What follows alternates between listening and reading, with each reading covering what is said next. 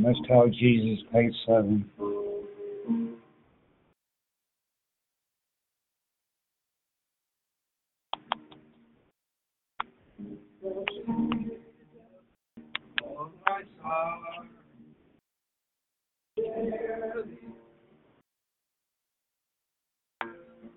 My distress, I need your help. He ever loved and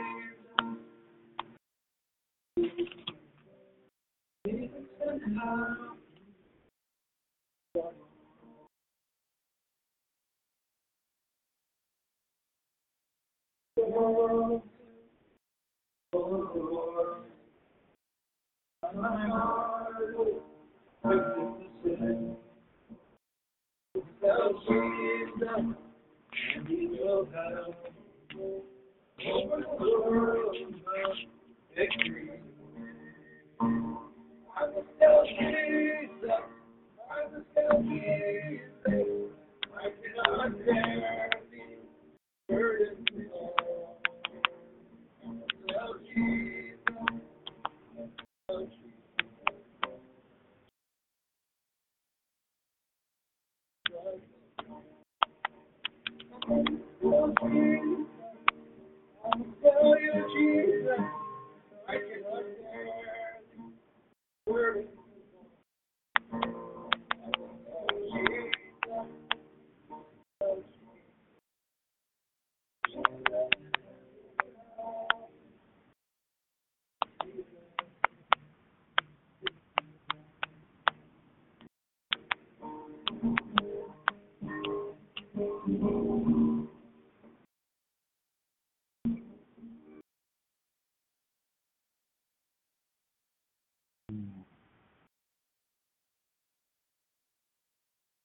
Hello, everybody.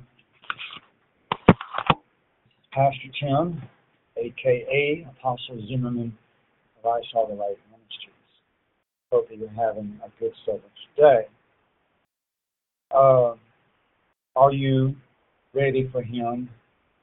Uh, I believe most likely that is your personal internet connection there. Uh, we will confirm that. Uh, brother in Jamaica, and brother in Korea, if you would please let me know if the connection is going in and out or whether or not connection is solid.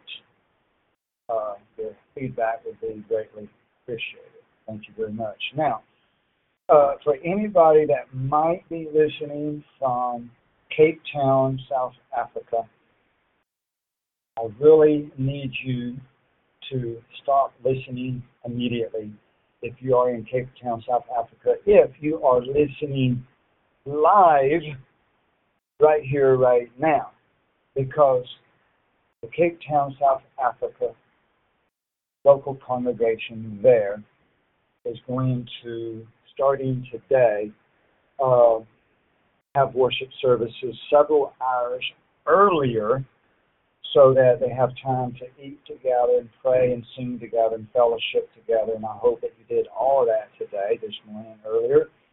And if you're meeting several hours earlier so that everybody can get home before the vampires come out at dark, uh, then that means you can't listen live.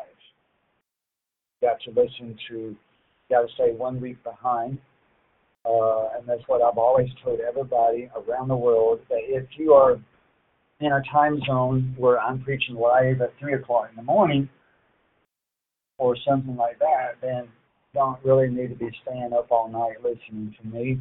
I do appreciate you wanting to listen live, and there is there is definitely power in listening to the live broadcast.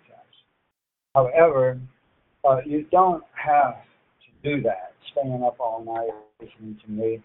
Uh, or if you have a local congregation like you do in Cape Town, then it's more important for you to have several hours, really all day. Really got to be honest with you. Well, I will. No, I'll just and say it. Uh, uh, I would that you had stayed together even longer than you did today. It takes time to pray together. It takes time to sing worship songs together. It takes time to eat. It takes time to listen to the sermon. It takes time then after the sermon to talk about the sermon.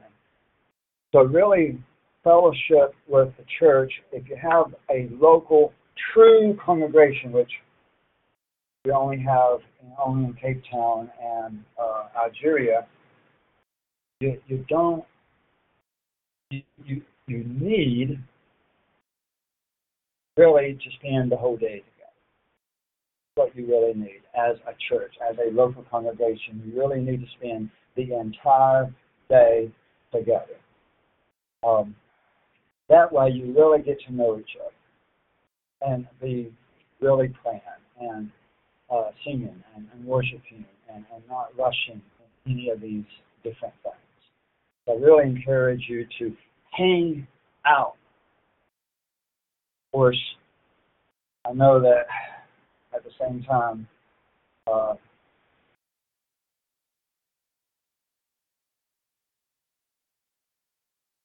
I have to hold my words in. That's the way it is. Okay. Uh, my, my prayer is that people of God become strong. My, my prayer is that the people of God become very strong, bold, brave, not have fear, and be brave warriors for the Lord.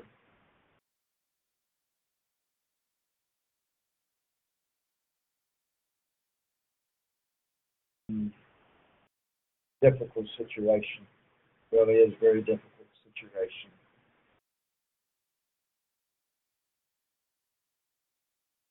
God is good. Nevertheless, even though we fail, God is victorious. But that's not right. That's not right that we fail. Because we, we have God in us. Or do we? Or do we? Well, there's one more. Well, I got to get going. Can't even play that song. Got to just go straight into prayer and get sermon started. Amen? All right, let's go in prayer. Let me turn on the recording, get the recording started.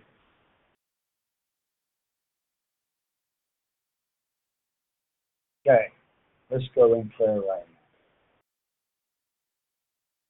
Lord, Heavenly Father Almighty, praise you, Heavenly Father. Lord, thank you, Lord, for this day of rest this day of worship, this day of fellowship. Praise your holy name. Father, people have been brainwashed to their entire lives that you don't require very much from people. Just only believing. Just only believing. But you require so very much. Really do. Because that's the right thing to do. Because paradise would be corrupted if you allowed in babies, immature people, and cowards, people who are afraid of the dark, people who are thinking that everybody's out to get them, paranoid, and the weakling. If they were allowed in to the fullness of the new heavens and new earth, paradise, paradise would be lost. It would be destroyed. So we must learn our lessons now while we have the flesh and blood, while we can feel pain we must endure suffering. Be tested, be tried, and undergo the boot camp of strong preaching. This is what we need. We need trials and tribulations and temptations. We need the sufferings of this life. So that we may learn our lessons now. Get ourselves straightened up, fixed and realigned your spirit, your spirit of power, authority, truth, and the light. Praise your holy name, Jesus. Father, we do ask that you would fix us, deliver us, and save the church, because the church needs to get saved. Father, I pray that you would rise up leaders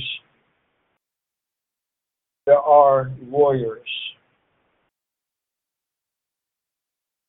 The Samsons of today. That is what we need. Please bring us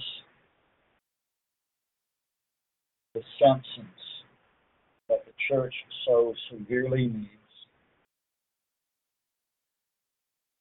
Praise your holy name. May the people no longer be babies, but warriors. But I know it's going to take the rest of our lives to see this fulfilled. But it is what it is, and I just throw it all upon your altar and realize, profess that it is you that will accomplish it, not I myself.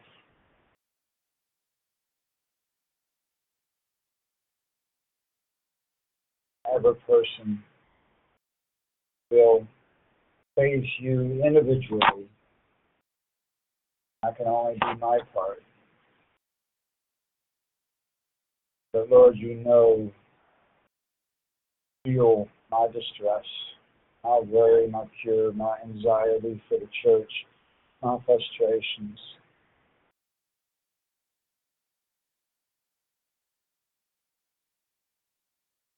But you are so very good, Lord. You are so very good. We just ask, Father, that you would move and work in amazing ways the congregation around the world. Save them and deliver them. Give them strength like they've never had before. Courage like they've never had before. Courage to plunge in freezing waters. Courage to withstand the scorching heat of the sun. Courage to endure the darkness of the night. Courage to go where they have never gone before. Courage to leave mommy and daddy's nipples. Courage to grow up. Courage be the army of the Lord.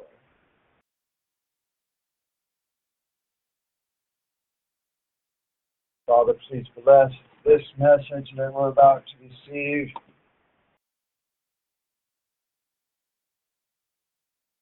This message will cause demons to flee and people to be delivered from their own selves.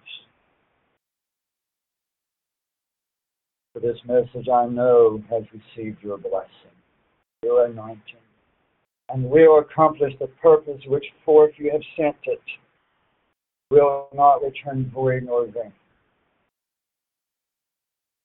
In the name of Jesus, so be it. Amen. Praise Jesus. Amen. Praise God. Okay, it is. Open up the New Testament.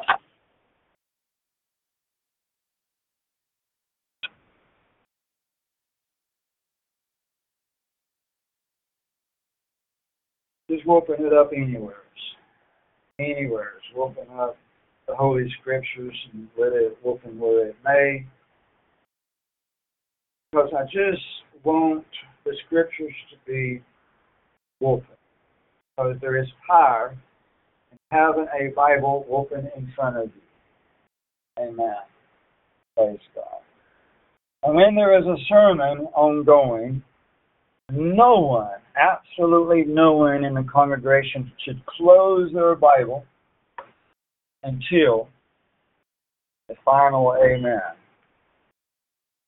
Amen. Because when you close your Bible early for everybody else, then you are quenching the Spirit. You're saying, I don't want to hear no more. I've had enough. I pushed the plate away.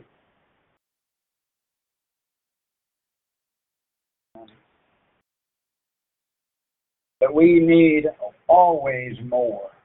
Always a more scripture. We can't get enough scripture. Even if you've read it seven times over, the entire Bible, you still ain't had enough. Because every time you read the Bible, you're going to read things you never saw before in your life. If you ever read the Bible more than once, you know what I'm talking about. Amen? Every time you read it, you could swear. Somebody wrote that in in the last few weeks because it wasn't there last time I read it. God is good.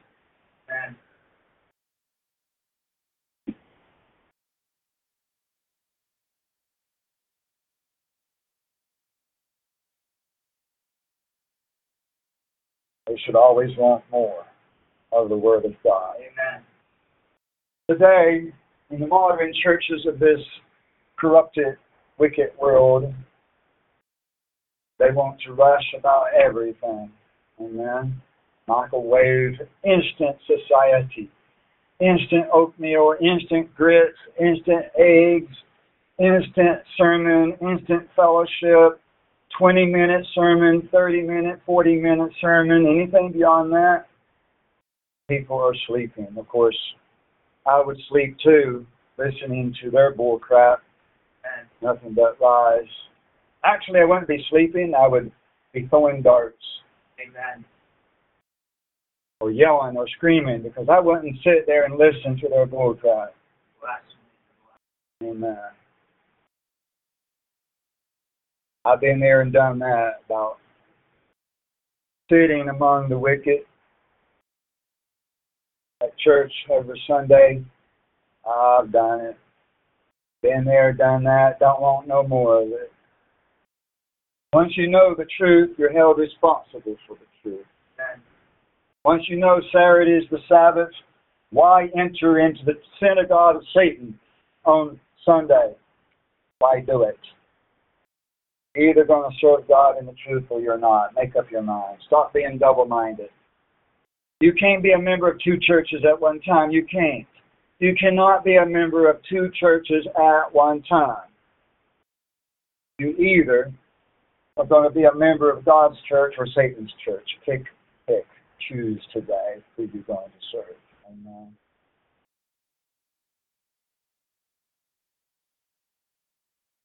we need more preaching, not less. More fellowship, not less. More time with the saints, not less. Amen. God is good.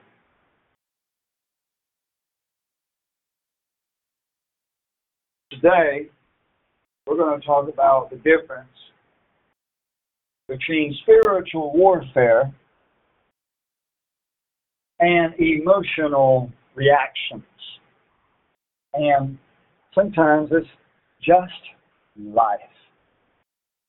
There's a difference between spiritual warfare and emotions, fear, and just life, as life happens.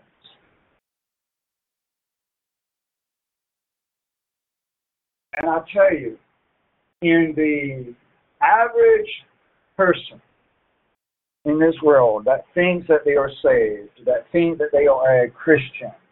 They call themselves saved, they call themselves Christian, or they think they're going to heaven, or however they want to word it. In that particular average person, they think that everything that happens to them, every little thing, is spiritual warfare. I'm not talking about one person.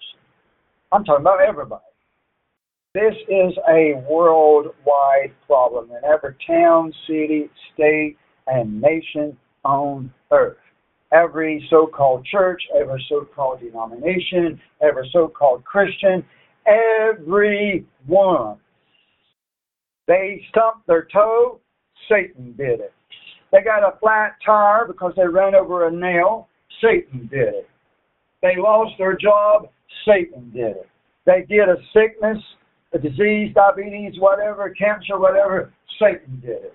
Everything, everything is spiritual warfare. Everything comes from the enemy. They say. They say. Amen. Nothing is their own fault. Huh. Amen. Nothing is their own fault. They got diabetes and cancer and everything else because a lot of them, I know this is not in every situation, but I'm saying in general, a lot of them, they're drinking corn syrup, genetically modified sugar, genetically modified corn syrup, drinking Dr. Pepper, Coca Cola, Pepsi,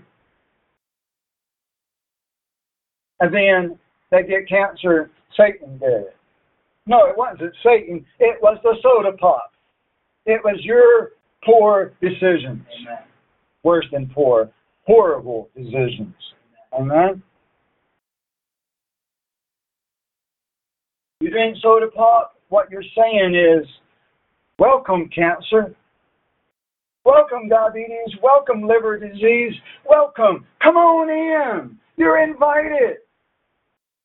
Come on, cancer. Please attack me. I want to get sick. I want to be unhealthy. That's exactly what you're saying when you drink soda pop. Exactly. 100%. That's what you're saying. You're saying, I don't care if I get sick. I don't care if I get a deadly disease. Because I'd rather feed my mouth than to stay healthy.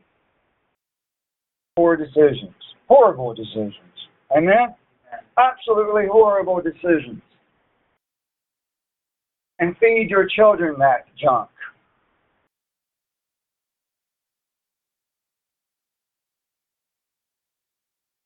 Oh, Lord. God help us. Don't have mercy on us, Lord. Please don't have mercy on us. People feeding their children genetically modified corn syrup. Here, drink this, honey. Lord, have, do not have mercy, Lord. Do not have mercy. People deserve what they get.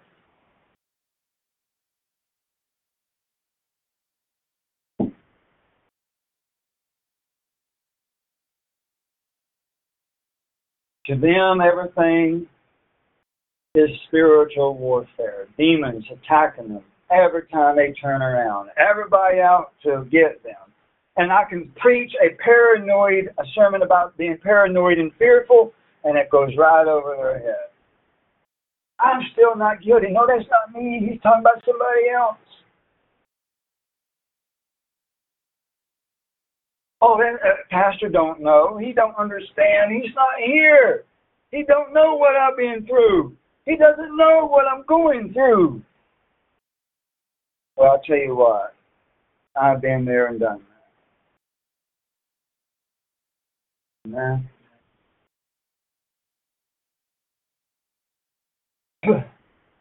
Let's talk about what real warfare is. Let's talk about real spiritual warfare for a few moments.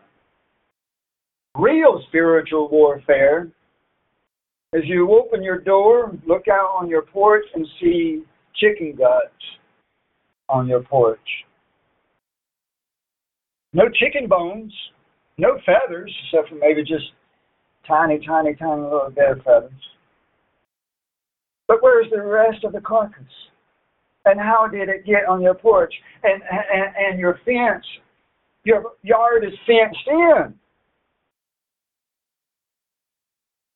It couldn't have been a dog or a cat to chase down and kill the chicken on your porch. Could not have been because you got a fence around your yard. Chicken guts on your porch is a curse. It is voodoo. It is witchcraft. That's what I found back around maybe 2008, probably, most likely, in that time zone. That's real spiritual warfare. And you know how you attack back when you're under that type of real spiritual warfare? You don't just close your eyes and pray silently and it just goes away. That's not spirit, real spiritual warfare. Just to close your eyes and just pray silently, oh Lord, please deliver me from this evil. And it just stops immediately and just goes away. And they never attack again and the curse is undone. No, that's not how it works. The way you're going to defeat real spiritual warfare is to shout, to scream, to demand that whoever did that, that whoever walked into your yard and laid those chicken guts on your porch on purpose to curse you, that you verbally aloud, loudly rebuke that person those demons and that curse, and you make void that curse. You avoid it. You say, In the name of Jesus, I avoid that curse. That curse is of no effect upon me. I cover myself in the blood of Christ Jesus. Victory is mine. And may the curse return upon the person who tried to put this curse upon me may they be cursed double. I don't remember if I said exactly that.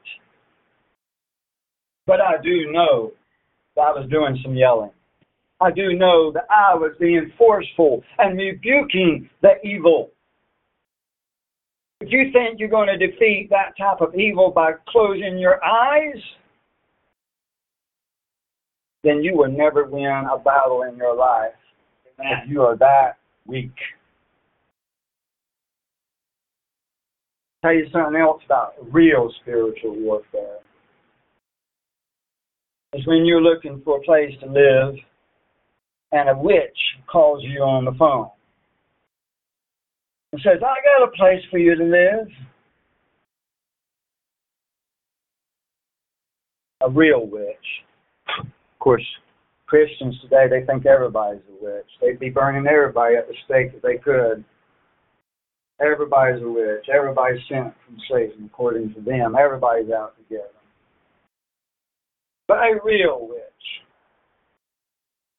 call you up and invite you to live in their yard, on their property. That's real spiritual warfare. Another example of real spiritual warfare is when you're trying to do a sermon and you got three different devices recording the sermon. Three different devices, all recording at the same time, and and the recording still is not successful. Amen. When you still do not have the entire sermon recorded on either of three devices. That's real spiritual warfare. Amen. A real attack of demons coming against the church. Real spiritual warfare is when it cannot be explained through physical uh, reasoning or logical reasoning three different devices recording at the same time and it's still not successful for the entire sermon. Maybe one device had recorded part of the sermon but not all of it. That's beyond coincidence, beyond coincidence, beyond logical reasoning of anything. That's real spirits working against you. Just like the chicken guts in the yard, there's no other logical explanation because it could not be a dog or a chicken or a coyote or a wolf or something like that. There would be a carcass. Amen. And how did they get inside the fence and back out? And take the rest of it with them and leave no bones or anything else, or even not. You know, did the did the dog bring a broom with him to clean up all the feathers? No other logical explanation. God Then, was a witch that he had a then it is a spiritual situation. Amen.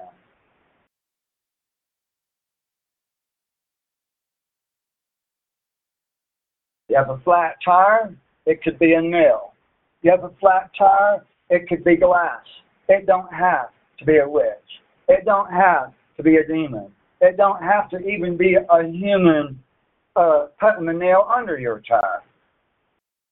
Logically, there could have been a nail in the road. Logically, there could have been glass on the road. There's still a logical explanation that is possible. Most of those times, it's just life. Life happens. People have flat tires all the time. Of course, if you had a flat tire three days in a row, then that would be spiritual warfare. Or maybe not spiritual warfare. Maybe it's just one of your next door neighbors or somebody you work with that hates your guts. Maybe we should also define spiritual warfare. For the purposes of this sermon, the definition of spiritual warfare is when fallen angels, what we call demons, fallen angels are attacking. Or when a person uses magic or spiritual power against you. There is a spiritual realm against you. Whether it is demons directly without human involvement, or whether there is a human involved, but the human is using a spiritual realm against you purposely, knowing. That is spiritual warfare. It's not spiritual warfare if your next door neighbor or coworker, family friend, relative, whoever it is, is angry at you, hates you, upset, whatever the situation may be, and they're doing something against you. But that's not spiritual warfare. But Christians typically think that even that is spiritual warfare. But there's no demons involved. There's no magic involved. There's no spiritual power involved. It's just an evil, wicked person, or maybe a righteous person, that is doing something against you because you deserve it, or they think you deserve it. But it's not spiritual warfare if there's not a spiritual realm involved.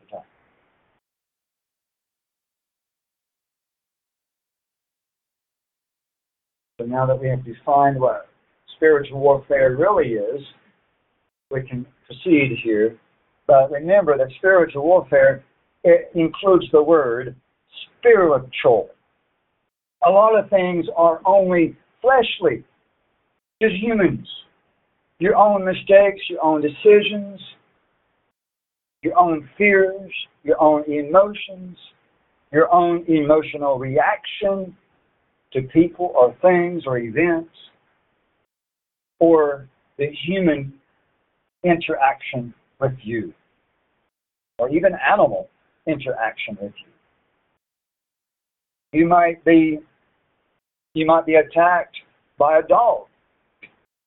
But if there's not a spiritual connection, then it's not spiritual warfare.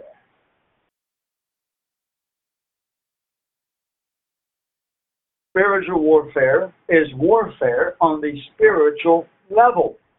Amen? That's why it's called spiritual warfare. There has to be spirits involved for it to be real spiritual warfare. Magic or a curse or a spell, whatever, witchcraft, real witchcraft.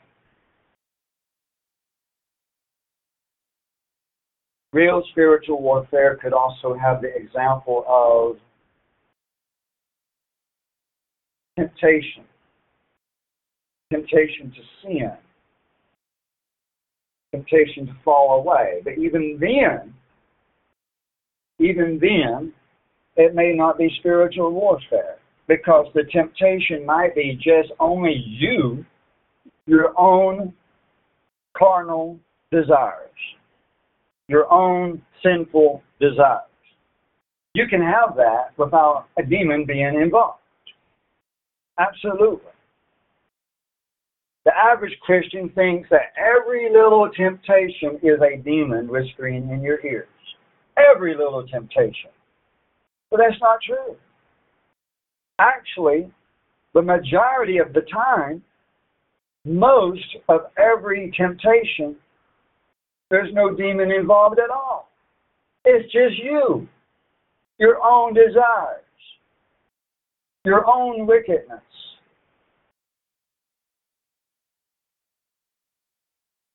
The Christians have never been taught these things. I was trying to look on the internet last night for articles about what is the difference between spiritual warfare and just fear and your own reactions and your own decisions, stuff like that. I already understood the difference, but I wanted to see what other people were saying, other pastors, other ministries. And you know what I found? Zero. Zero. I looked on Bing, I looked on Google, uh, uh, and uh, Yandex, the Russian search engine, which is a pretty good search engine as well. Three different search engines. Absolutely zero websites that I could find. And I looked over and over with different phrases, different terms, different keywords. And I still could not find not even one ministry, not even one sermon of telling the difference between spiritual warfare and just your own life events, decisions, poor decisions, fear, emotional reactions, whatever. Because none of those churches and none of those pastors and none of those ministries know the difference themselves. They can't write about it. They can't preach about it because they don't even know the difference.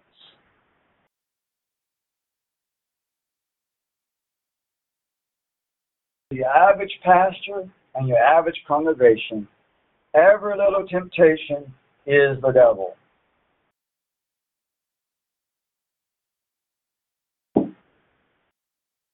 They're giving the devil a lot of glory. Amen. And they're giving him more power than what he had. They're exalting the devil and all devils they are exalting, as if they are God, as if Satan knows your name. But I got a shock for a lot of you. The devil never heard of you before in his entire life. And he's lived millions of years. And Satan has never heard of you. Ever. He doesn't know your name. He doesn't know where you live because Satan is not God. He's not all knowing. He doesn't know every person that lives on earth. Satan is only one little tiny angel. I don't know how how big he is, but compared to God, I'm saying he is tiny. God is everywhere. God is all knowing. God knows everybody's name, everybody's address, everybody's location. God knows everybody's birthdays.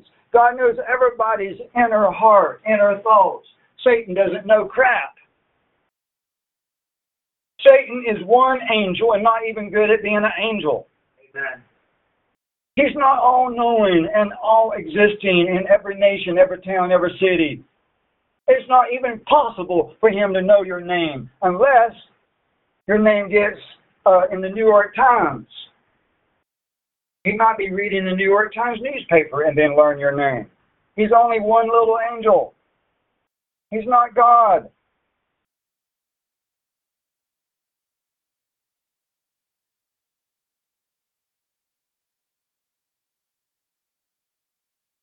But sometimes a temptation could be from a a fallen angel, but it might just be you and your own wickedness.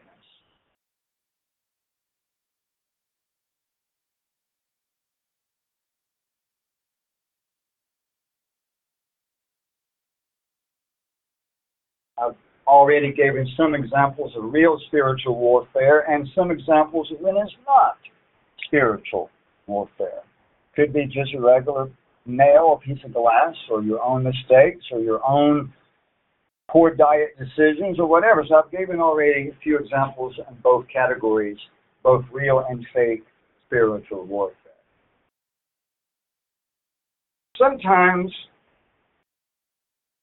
people just have emotional reactions or fear.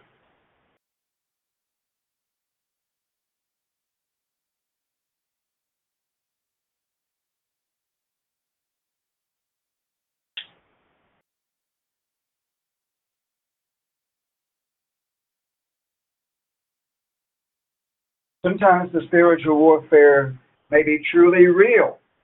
And when it is real, we need to know how to handle it. As I said, if you're enduring real spiritual warfare, it's not as simple as just closing your eyes and saying a silent, calm prayer. In spiritual warfare, you got to take control.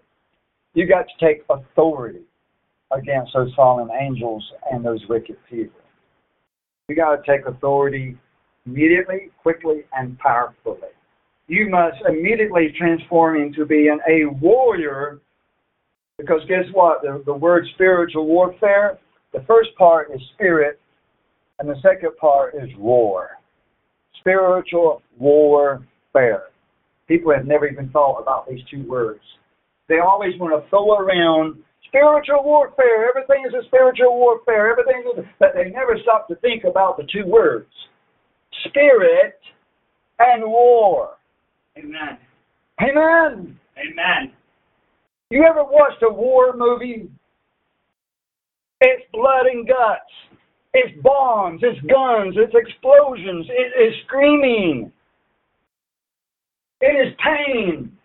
It is stabbing. It is all kinds of blood and guts in war. War is nasty. And you think all you got to do is just close your eyes and, and, and just pray in your head. War is war. People have no idea what warfare is. No idea. War is screaming and yelling. Amen. It is noisy. Amen. It is loud. Amen. Praise God. Praise Jesus. Let's go to the book of James. Talk about how people misunderstand the Bible. James chapter 4. James is right after the book of Hebrews.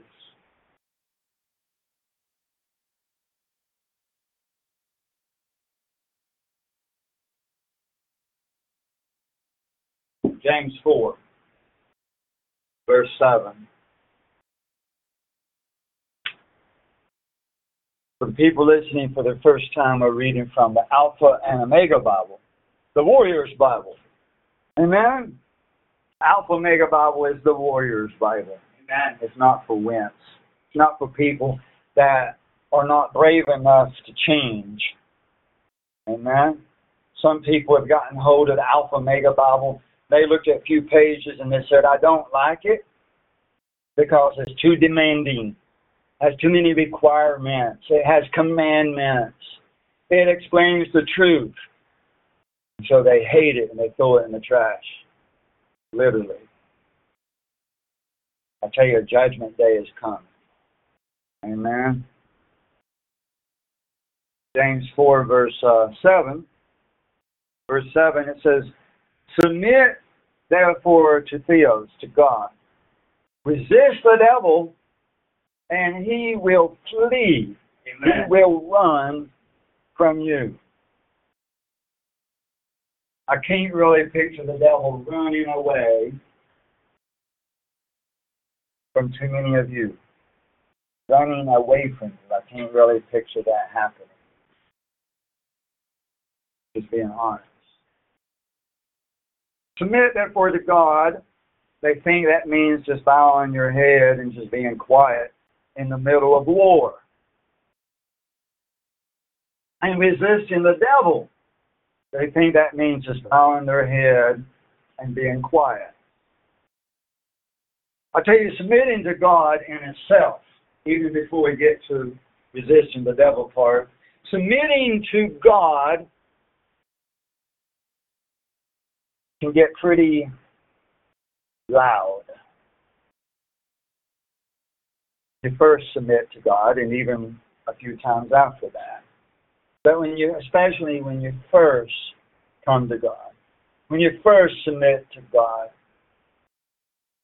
you're realizing your sins and your faults, your transgressions, your paganism, your demonic worship that you've been embracing. You're coming to realize that for the first time, and you're coming out of that, and that's real spiritual warfare. When you're first coming out of those things, because the demons, they want to hold you down in the bondage of fear. They want to hold you down in whatever sin that God is trying to deliver you from. That's when you're having real spiritual warfare with yourself, in yourself. Temptations that real demons are bringing against you. And you're battling yourself as well as demons and God at that point of time. Real salvation is not watching CNN or Pat Robertson or Charles Stanley or Joyce Myers and repeating the words after them about letting the Lord in your heart. You're six years old, five years old, four years old. Hey, I did that too. I've been there and done it. I've been there and done that. That game, that make believe, thinking that you're saved when six years old, seven years old, you've not even sinned yet you don't even really, really, really know what sin is. And you don't know really the commandments yet. You don't really understand very much of anything yet. You just recently learned how to wipe your butt. You don't know nothing at that age. You don't have that type of understanding that you need yet for salvation, real salvation.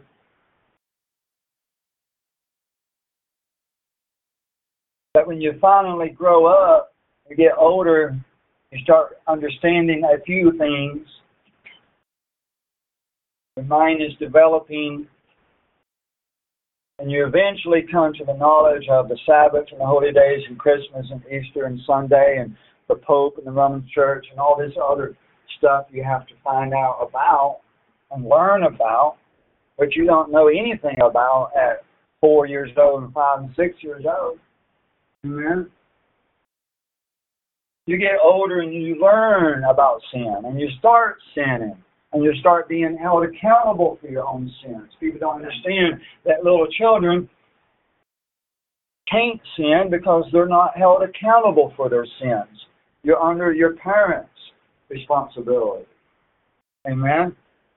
A five year old child that cusses or takes God's name in vain or something like that because they heard their parents do it, they're not held accountable for that.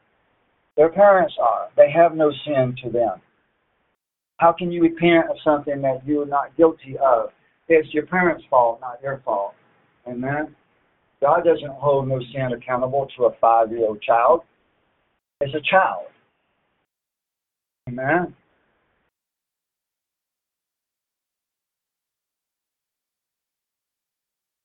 How can you repent for what you're not guilty of?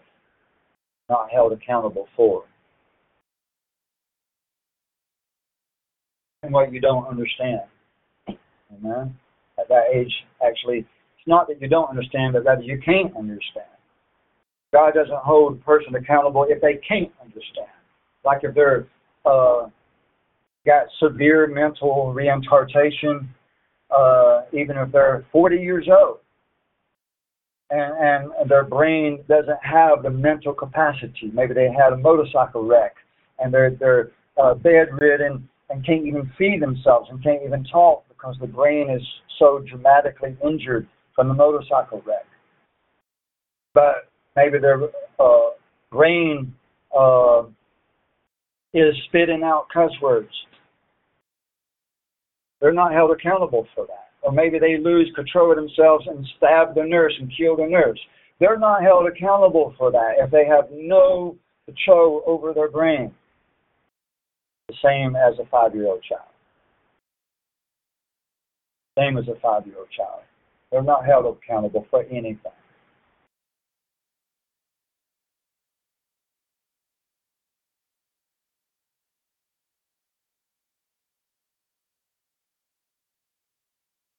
So to go back to scripture here and get back on the main topic, drawing near to God, or actually verse 7, submitting to God, actually both right there, drawing near to God and Him drawing near to you in verse 8, James 4, verse 8, is connected as well. Coming to God, drawing near to God, that's emotional, that's tears, that's yelling, that's screaming, that's uh, letting out your whole heart and venting your entire heart, thoughts, mind, body, and soul to God.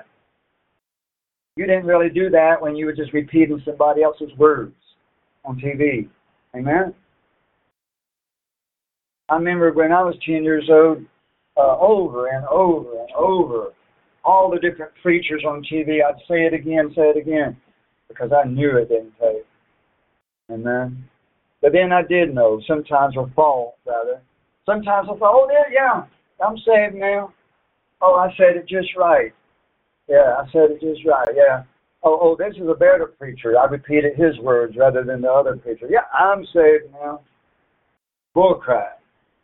Bull crap. People's got to get over this brainwashing. People have got to get over this brainwashing. Be truly saved, you need to know the commandments of the Lord. You have to keep Passover, the Passover communion. That's what the Bible says in the book of John. That if you do not eat this uh, body and drink this blood, talking about Passover communion, that's very obviously talking about Passover. Amen? How else are you going to eat the body of Christ and drink his blood? There's no other way than Passover communion. That's the only way you can do that. And it says if you don't do that, you have no life in you. No life in you. Pat Robertson, when I was 10 years old, he didn't tell me that. He didn't even tell me about the Sabbath or the Feast of Tabernacles or Pentecost. And when I went to the Pentecostal church year after year, they didn't even tell me about Pentecost.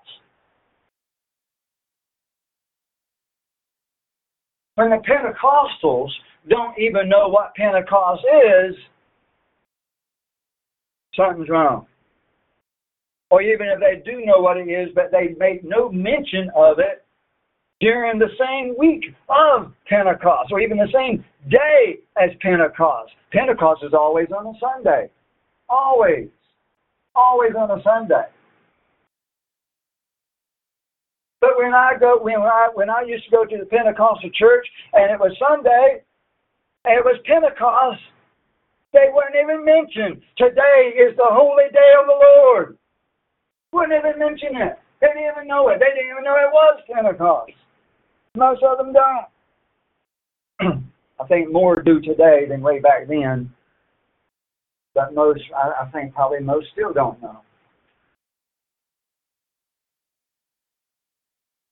But drawing near to God requires a basic foundational knowledge. You can't draw near to God and know nothing. You got to have a little bit of a founda- foundational knowledge, understanding, and comprehension of what sin is and that Sunday is a sin, that Christmas is a sin, that Easter is a sin, that Halloween is a sin, believing in a three headed Greek mythological God called Trinity is a sin, believing in once saved, always saved is a sin, a doctrine of demons.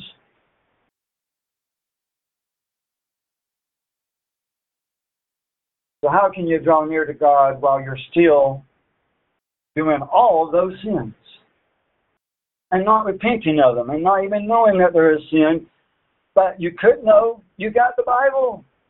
So you are held accountable for that. People's like, I'm not held accountable because I don't know. But if you own a Bible, which most American Christians, I'll put that word in quotes, most American Christians do own a Bible. Therefore, you are held accountable because the word Pentecost is in the Bible. The Feast of Tabernacles is in the Bible. The Sabbath is in the Bible. The communion is in the Bible. So, yeah, you're held accountable for it.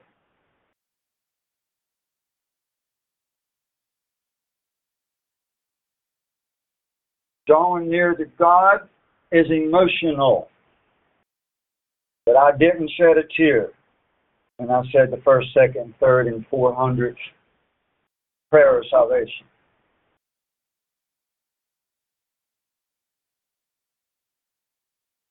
Submitting and drawing near to God is yelling, screaming, crying. It is emotional. And it itself is part of a war, a spiritual war. Resisting the devil goes right along with it. Amen.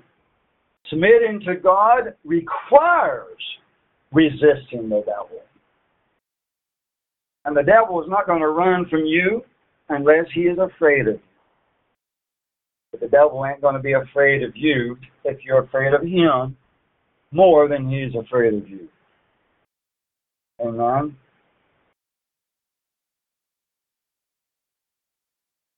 He's not going to run from you if you are shaking in your boots. He's not going to run from you if you think that everybody is out to get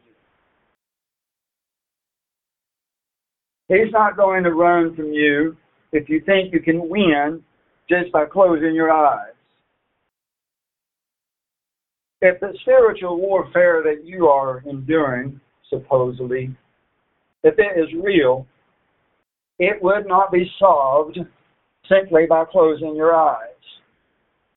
You have to pull out the big guns, spiritually speaking, and that means verbal, loud rebuke.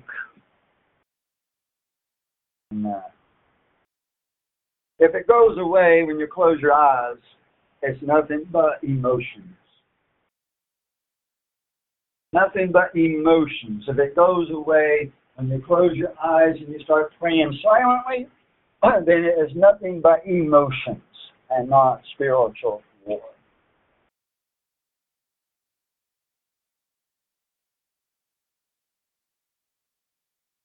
Anxiety, fears, phobias, paranoia.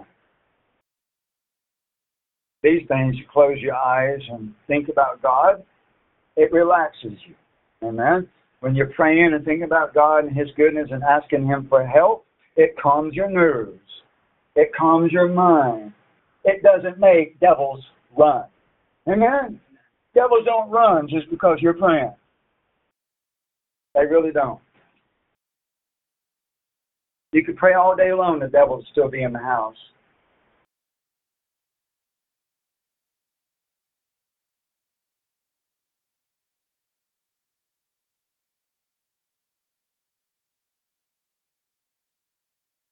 Another way you can tell when it's not a real spiritual war is if it occurs, if the war occurs immediately upon seeing the same type of person or thing every time you see it. That's just emotion, fear, paranoia for example, if if every time you saw a female, I'm exaggerating, but I'm, it just is still a really great example. If every time you saw a female that you felt the demons attacking you, then that's nothing but paranoia, right? Or if every time a woman saw a man, she felt demons attacking her, it would be paranoia because she had a bad experience with a man, rape or whatever it might have been. And now every time she sees a man, she's got fear, but she might say it's demons. That actually does happen, that some women start thinking that every man is evil because something bad happens.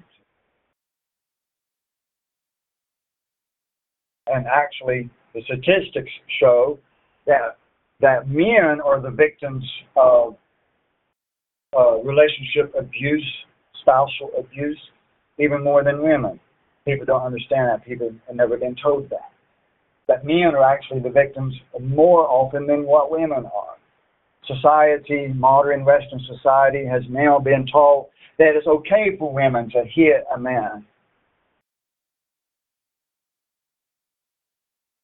And people laugh at it and think it's funny that a husband is scared of his wife. They think it's funny that a husband is obedient to the wife, and that the and that the wife is in charge, and that the wife is the one that wears the the household authority pants.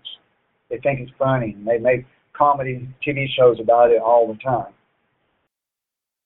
Society is pretty wicked and upside down. Amen.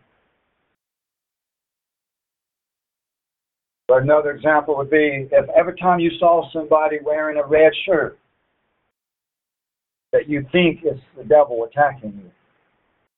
That's a very extreme uh, example, not very realistic, but still yet a perfect example. If you see the same type of item or person every time, it's automatically something attacking you, then it's paranoia fear, emotions, anxiety, fears.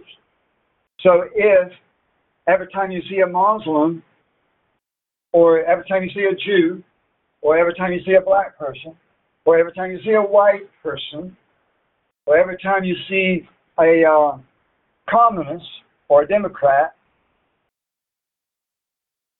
you feel like the devil is attacking you, or you're under their doing some kind of curse against you, some kind of spell against you, witchcraft is going on every time you see a Muslim, then that's just paranoia. Because the reality is, not every Muslim, not every Jew, not every male, not every female, not every whatever has any type of spiritual power. Most of them don't know how to cast a spell. They may be an evil person, but they don't know how to cast a spell. Most evil people don't know how to cast a spell. They don't. Most evil people are very ignorant. Not every one of them is an expert witch, right? Most of them don't even know how to conduct spiritual warfare or how to cast a spell or how to curse you. Because most people today are ignorant. Most people left and right, out of every category, most people are extremely ignorant in today's society. They won't even know how to cast a spell if they wanted to. They would have to look it up on YouTube. Amen?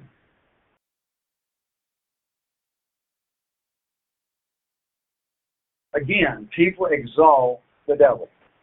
And people are exalting the wicked thinking that every person has great power to wage war against you. Everyone's got great power to attack you according to your way of thinking.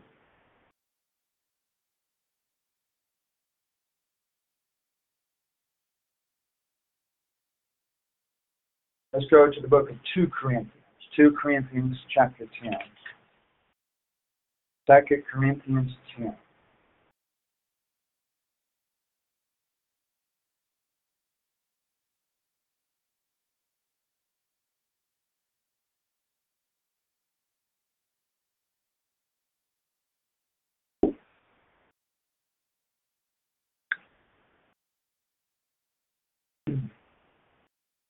Second Corinthians 10, verse 3. Verse 3 For though we walk in the flesh, we do not war according to the flesh. I want to pause right there because there's so much that we have been deceived about in your traditional average street corner church. Here's part of the problem right here. For though we walk in the flesh, we do not war according to the flesh. Therefore, the average Christian have been taught by the average pastor that everything is spiritual. Because this verse says that we don't walk according to the flesh, that everything is spiritual, basically, is what they think it means. They misunderstand the Scripture. They don't understand the Scripture. They think that because there is a spiritual warfare, and that the Bible talks about the difference between spiritual warfare and the flesh. Therefore, everything must be spiritual. Everything. Both in the way we are attacked and the way that we counter attack. That everything must be spiritual and never be fleshly. And that's not logical. That's not logical. If we are beyond seven years old, I think we might have watched the, the news at one time, Fox News, CNN, ABC, whatever, and saw missiles flying through the air on a videotape, right? That's a physical thing. A missile is not a demon, although they may be called demons. But physical warfare is real. Physical warfare actually does happen on this earth. Tanks, missiles, satellite, guns, ammunition. Physical warfare is real. I'd like to inform some people of that fact for the first time. There is such a thing as physical warfare. Not everything is spiritual. People don't understand the scripture. Amen? They take verses like this and make everything into a spiritual situation. But there is war according to the flesh sometimes. It happens. I watch UFC sometimes. Amen. Verse 4 For the weapons of our warfare are not of the flesh, but sometimes they are. Sometimes they are.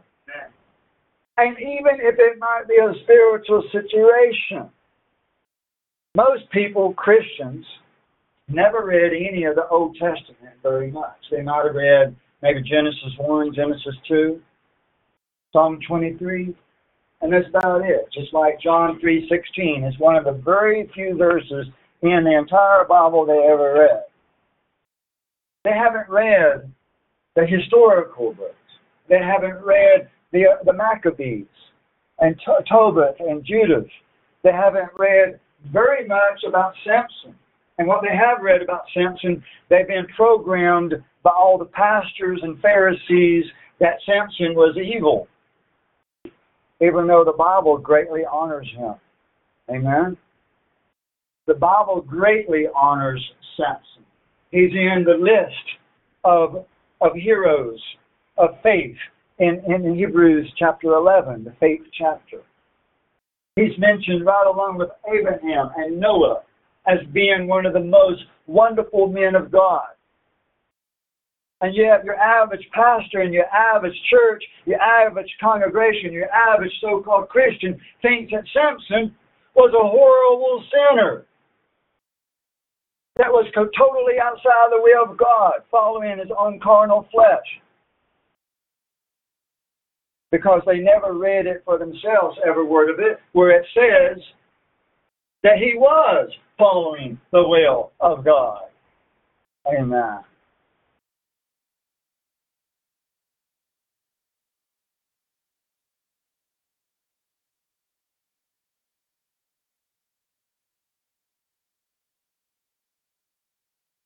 If we read the entire Bible, we would learn that sometimes God uses missiles or horses back then, horses and uh, chariots and arrows, due to defeat spiritual forces. Amen? Amen. What did David do, little David, with Goliath? And Goliath was committing blasphemy against God, cursing the name of God. And Goliath represented a demonic force. But that demonic force was going to fight physically and spiritually both at the same time, Goliath. And David, instead of closing his eyes and praying for the giant to disappear, David took out a stone and his handy, uh, what would you call it? Sling, not a slingshot, but a sling is a different instrument, and knocked Goliath out to death. Amen. And, and beheaded him with Goliath's own sword. Christians today, if such an event were to present itself, Christians today would be like, Pastor David is not of the Lord because he took revenge. He took matters into his own hands. He's not saved. He's of the devil. I guarantee you, that's what half of you listening to me right now, if the same event was to happen in modern society, you would be send David to prison. Amen? Amen. They would send David to prison. And you would approve of it. You would promote it. You would sign a petition to make for sure David spends the rest of his life in jail. You would be writing articles of how David was demonic.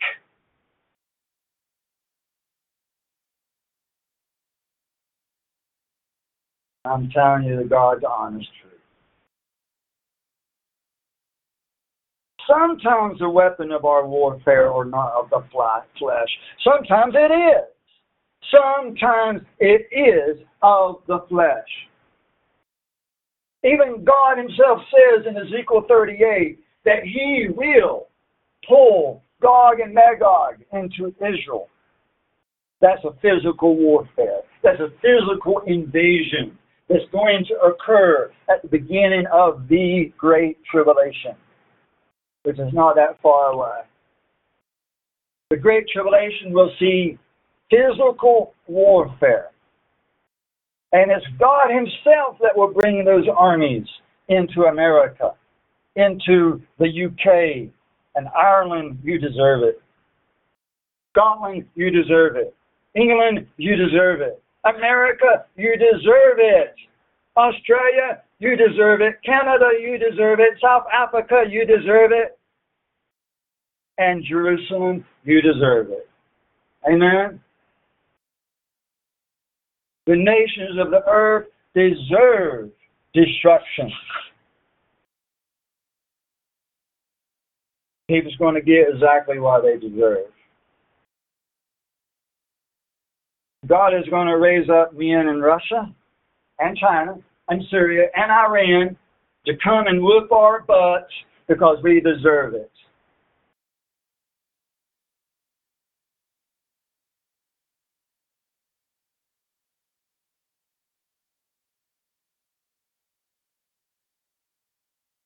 But here's something that we need to understand about fear. Verse 5, 2 Corinthians 10, verse 5, we are destroying speculations. What is speculations? You know, I'm going to take some time right here. Please bear with me as I pull, I'm going to pull up on my computer what the Greek word is here. Of course, I know the definition of speculations, but it might be something completely different in the Greek. So I'm not going to assume anything right here. I'm going to look it up real quick. Won't take me long. 2 Corinthians 10, verse what? Verse 5. Let's just see what we got here real fast in the Greek.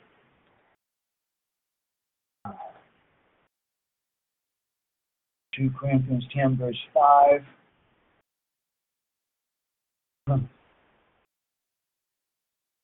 That's Strong's Concordance number 3053. 3053.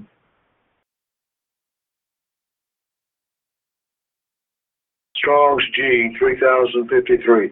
Logismos. Logismos. Thought, imagination, reasoning, reckoning, conscience, conceit, imagination, thought, judgment, decision. Thoughts. It means your own thinking, your own logic, your own reasonings, or other people's reasonings. Logic, thinking, thoughts. Verse 5 We are destroying reasonings. Amen. We are destroying thoughts. We are destroying imaginations. This talks about you can't hardly do that with other people. It's really about ourselves. Amen. This is warfare against ourselves. Amen. Amen. That is your biggest enemy, not Satan, not any demon on this earth, not even Putin, Russia, or China, or Syria, Iran, or not even Biden. Your greatest enemy is yourself. That's the greatest enemy and the hardest to defeat. Amen. Amen. And Russia, Putin, is thousands of miles away. But it's more difficult to, de- to defeat yourself, and you live with yourself. It's more difficult to defeat your own self, but not impossible. Not impossible. With God, all things are possible. Amen? But we are destroying your own logic, your own reasoning, your own imaginations. That's what we need to do. That is what we need to do.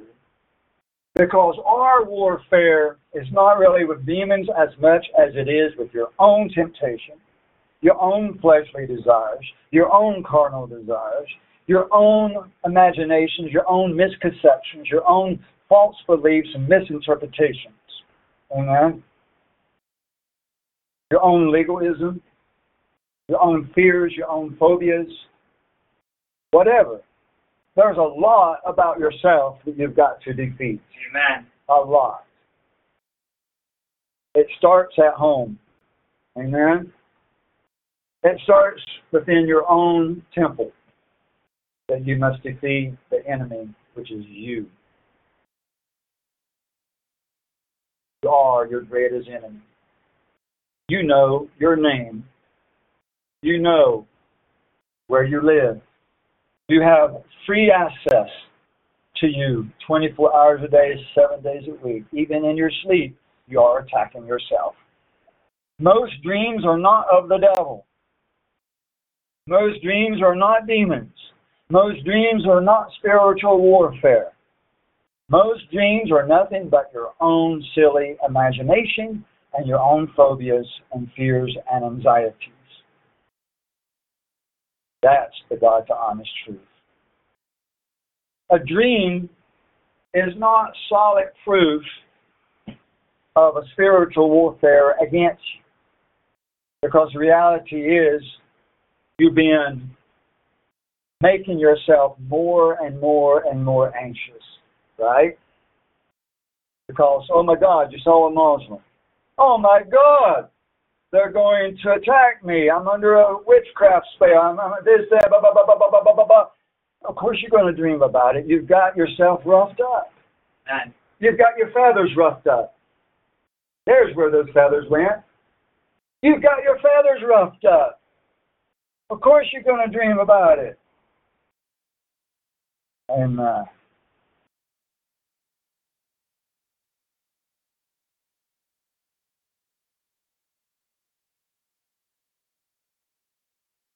God is good.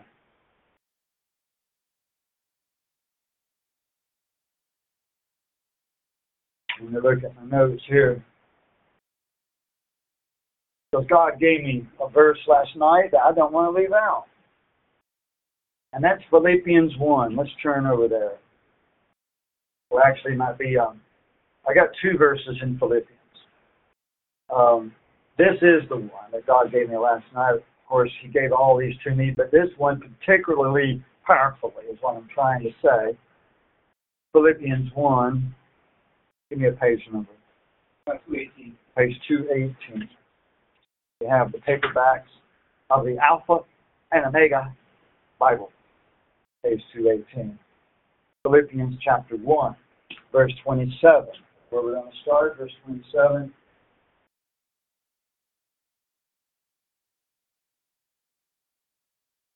Philippians 1, verse 27. Only conduct yourselves in a manner worthy of the gospel of Christ. Conduct yourselves. How you act. Amen. Conduct yourselves or act in a manner, a mannerism, worthy of the gospel. Paul is saying that he wants us, and this is the true will of God, is the true will of God, is that we would act in a manner that is worthy. But the pastors have always taught you to think of yourself as never worthy of anything, that you are trash and your righteousness can never be better than filthy rags. Your average pastor wants to think of yourself as trash and that your righteousness can never be better than trash. That's demonic teaching. Demonic teaching. But rather, we should be found worthy and act worthy and think worthy. Amen. We must be found worthy. Amen. Of the gospel of Christ, so that whether I will come and see you or remain absent, whether I'm coming or not coming to that town to see you, I will hear of you that you're standing firm in one spirit and one mind, striving together for the faith of the gospel. Praise God. Notice that word striving. That shows effort. Amen? That word striving shows great effort. I'm going to highlight that. I'm going to highlight that word striving.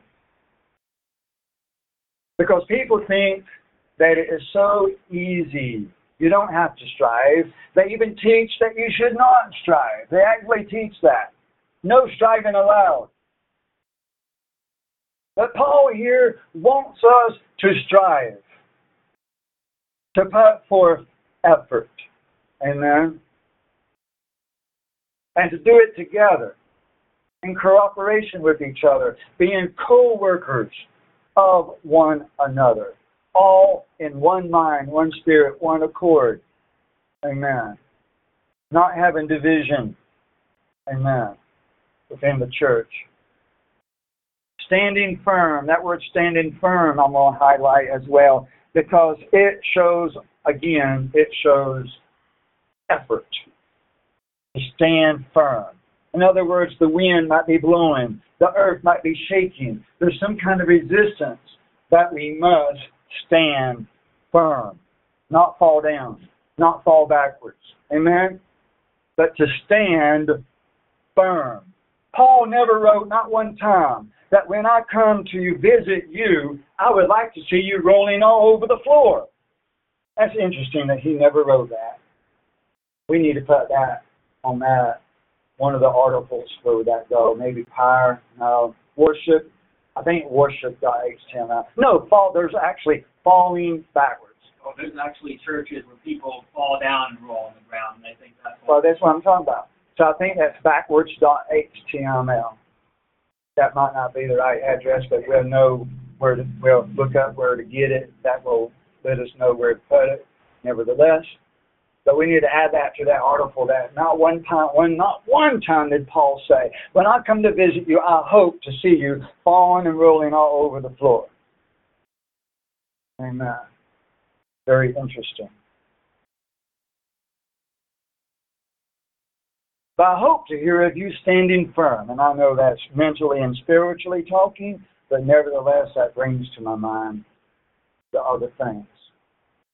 Verse 28 now. Verse 28 in no way alarmed. Oh, this is, oh Lord. Oh Lord, this is powerful. in no way alarmed by your opponents or enemies, which is a sign of destruction for them, but of salvation for you. And that too from Theos. I don't think you just got what I just said.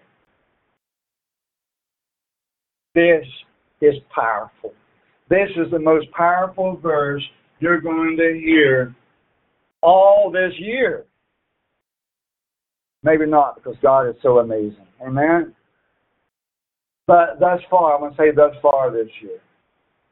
This is atomic.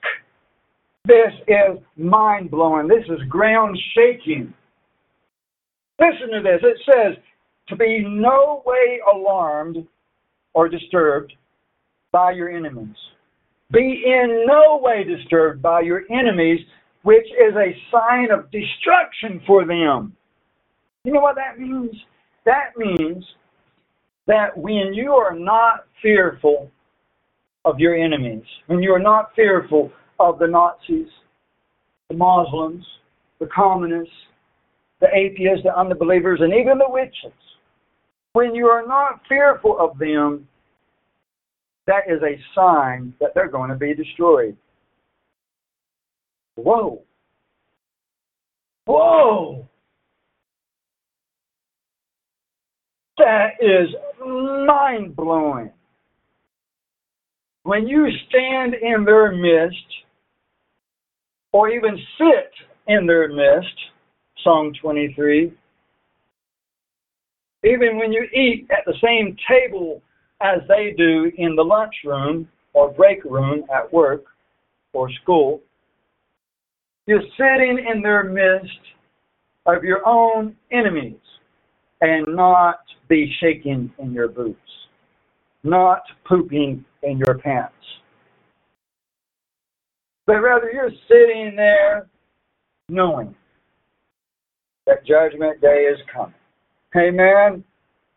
You're sitting there knowing who you are in Christ Jesus, that you are called of God, that you are worthy, that you are chosen, that you are of royal blood, that you are royalty, that you are not filthy trash, that, that you are a child of God, that your Father is the King of kings and Lord of lords. And you are not fearful of those that are able to destroy the body, but not able to destroy both body and soul in hell, because only God can do that. Amen.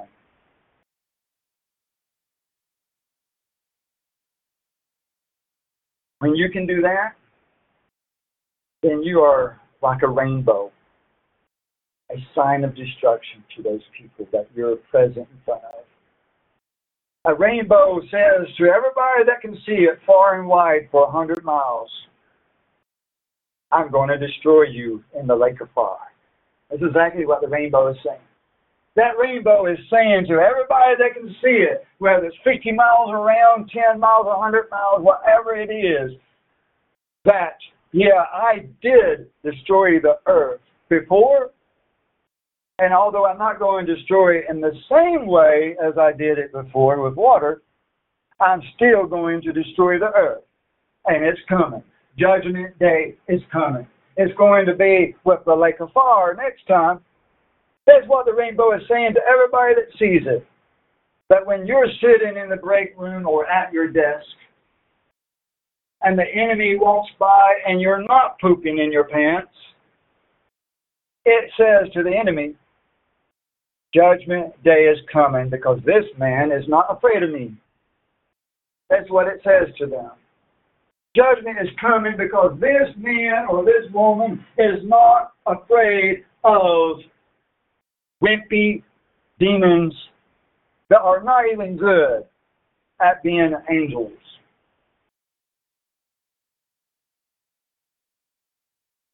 Because we've got the power of God. We've got the greatest power on earth. We've got the greatest power in the universe. We've got atomic power within us. if we would just believe it, stop being wimps.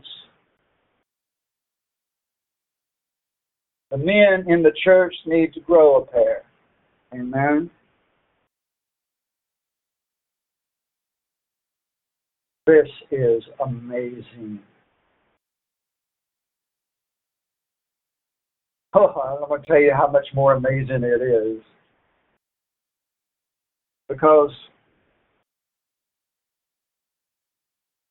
I was reading the previous chapter, which is back in Ephesians 6 last night, and I had my Bible open to Ephesians 6. And Brother Gerald came in here for something and saw my Bible open and started reading. And he started reading here in Philippians 1, and that was the verse that he pointed out to me. And I'm like, wow, that's the verse I need for the sermon. Amen. But the thing about it is, he thought I was reading in Philippians 1 because the page was open to that. And that's what he told me. But the fact is, I was actually reading in Ephesians 6, which is the previous page. But that would have only been possible only because I was reading a very old edition. A very, very, very old edition of the AOB Bible, out of date, that we've got sitting over there on the bottom shelf, and I had pulled it out because it was closer to me than the Bible that I normally use, a, a version of the AOB that is much more up to date. Because when I'm looking at the Bible that I normally use in front of me right here, right now, I don't see Ephesians 6 when I've got this page open. Amen? Because the page number has changed, because we've added notes and stuff like that. So the page numbers have changed over the years.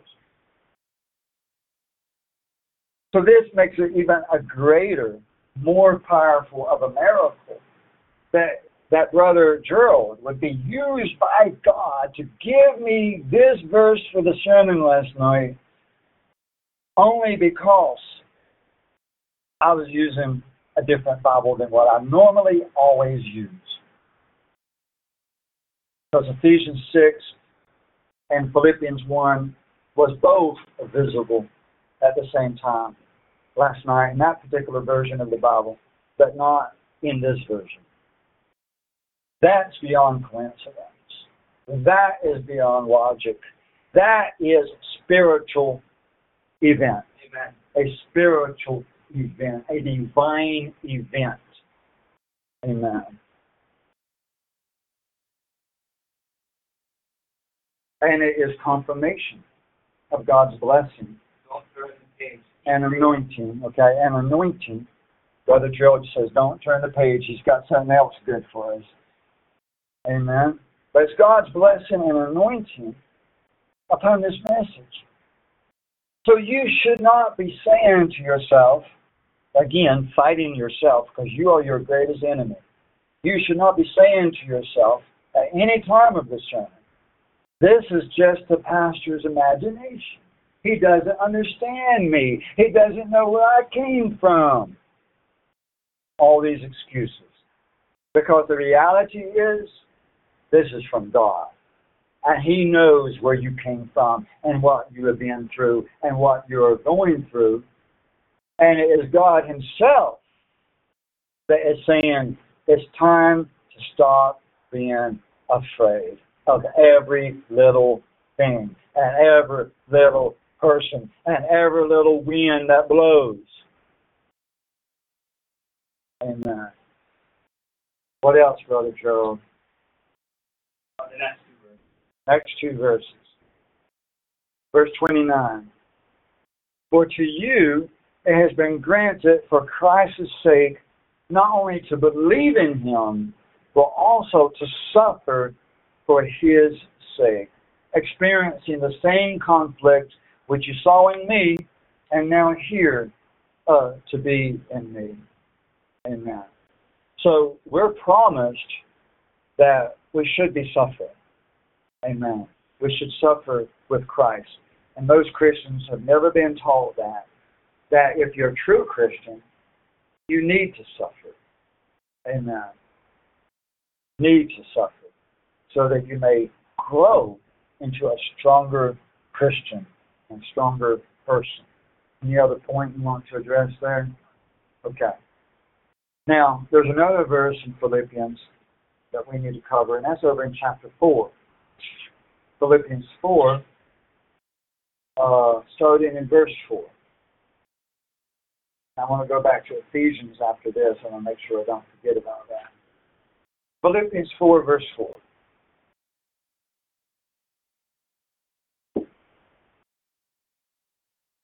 Says, Rejoice in the Lord always.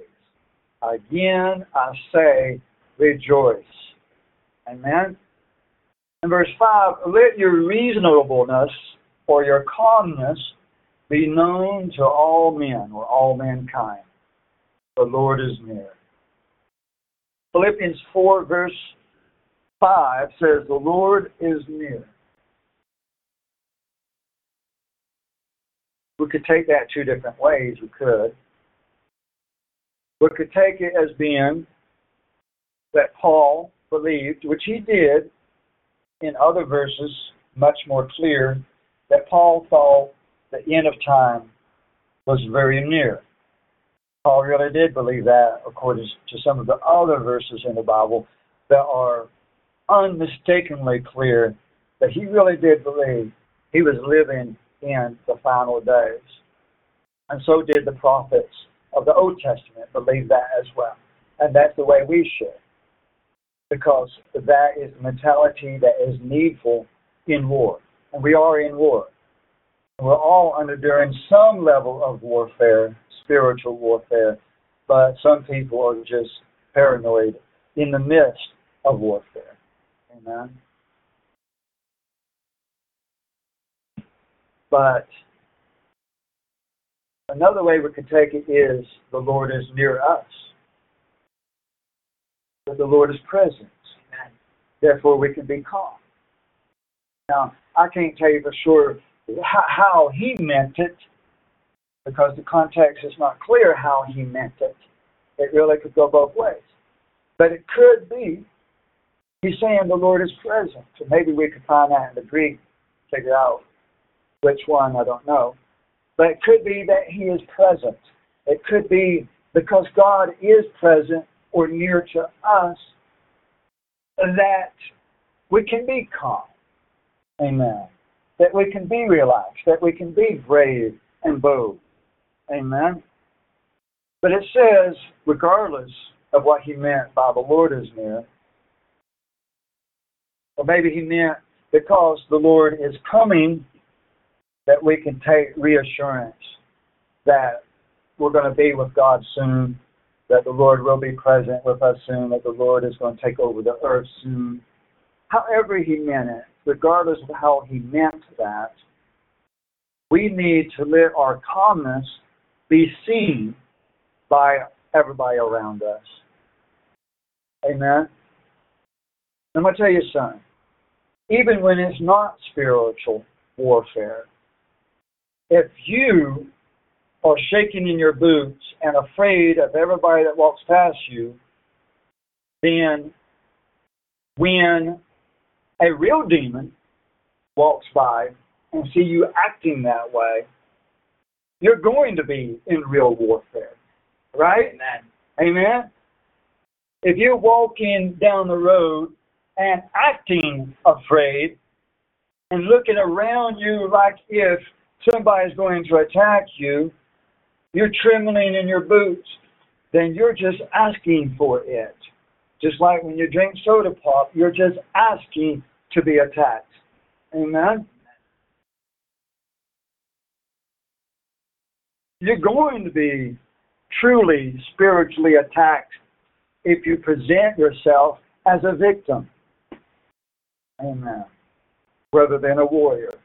If you're presenting yourself constantly as a victim rather than a warrior, then you're going to end up being a victim because you're asking for it.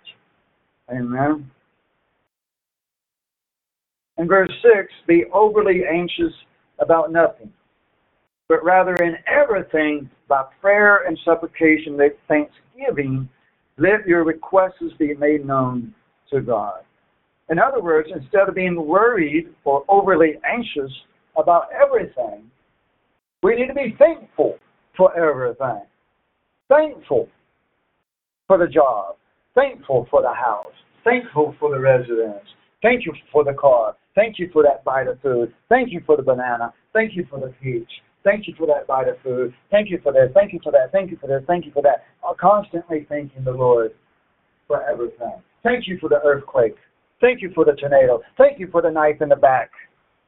Thank you that I was shipwrecked. Thank you that the whale swallowed me up. Thank you that I was thrown in the pit. Thank you I was thrown in the dungeon. Thank you that I was arrested. Thank you for the rope against my neck. Thank you for the knife and the sword on my throat. Because I'm just going to burst out of that grave. Whoa, baby!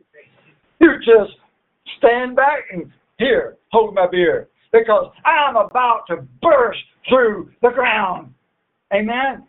Ain't no grave can hold his body down. We need to find that song. Ain't no grave can hold his body down. Amen. Don't fear him that's able to only destroy only the body, but only him that can and will destroy both body and soul in the lake of fire. Amen. Don't be anxious, overly anxious is what it's really talking about. It's not saying that you don't need a plan and that you shouldn't have any concern for anything in life. It's not saying that. But really, to not be over anxious about anything. Trust the Lord as long as you're doing your part. Now, you've got to make sure you're doing your part. You've got to make sure you're doing your part. But as long as you are doing your part, then trust the Lord. Amen. Verse 7 then and only then, amen, then the peace of Theos, which surpasses all comprehension, it'll blow your mind, will guard your heart, will guard your mind. You need your mind Guard it, buddy. You need your mind guarded. Amen.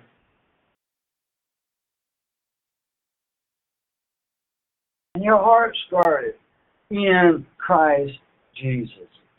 But it starts in verse 4. Rejoice.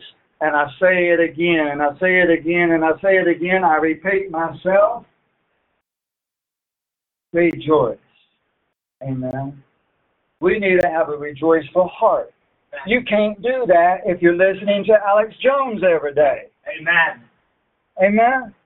You can't do that if you're reading Natural News Adam, whatever it is. I forget his name. My, uh, Mike Adams. That's it. Because people like that, they will drag you down. If you're listening to InfoWars every day, or even every other day, they will drag you down. Always telling you that everybody's out to get you. That the New World Order is listening to everything you say and watching everything you go. That Big Brother is breathing down your throat. They want you to be fearful. Amen. They want you to be paranoid. They want you to be scared. And Alex Jones talks about don't be scared because they want you to be scared, but yet he's the one scaring the daylights out of you. Amen. People have no discernment at all. Absolutely no discernment. Period. Zero, zero, zero, zero. Amen.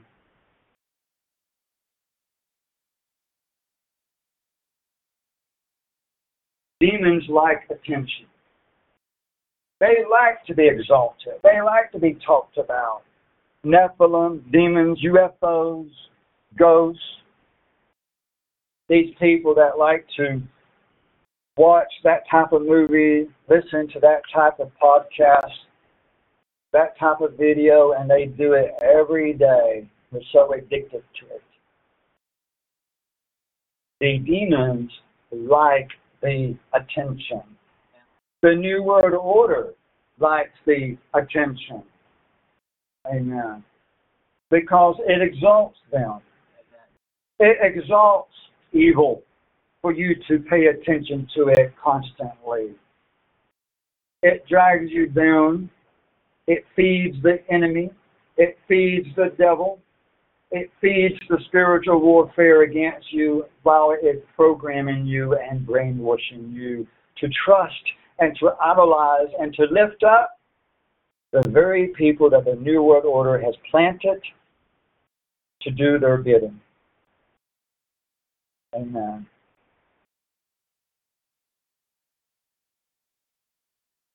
People that the New World Order has planted to do their bidding for to, to cause you to trust them so they will lead you into the concentration camp, the very people that's warning you about the concentration camp. Amen.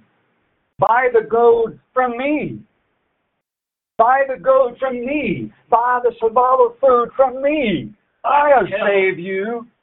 Buy the pills. He sells Yeah. pills. Buy the pills from me. Buy the bleach from me. Buy the walkie talkies from me, which the government gave me that has a microchip that will track you so that I can hold you down in the ground and stab you myself. People's going to walk, you know, they don't have to come with guns to round us up because people are going to freely walk to the very people that's going to put them into the concentration camps. They're going to freely walk to, freely drive, freely get on the airplane, and freely go to the concentration camps thinking that that's where they need to go and that God led them there. Guarantee you. Just like the new, the new 15 minute cities known and um, that place that they're talking about building in Las Vegas or Nevada or Arizona, wherever that is, and all kinds of other new cities that they're building all across the world, even in the United States, where it's going to be cities of refuge, security, safety. And yet, they're being built by Donald Trump, Bill Gates, Klaus Schwab, all these New World Order people. Sir Alex Jones is investing in it as well. He'll hold the door for you. Come on in.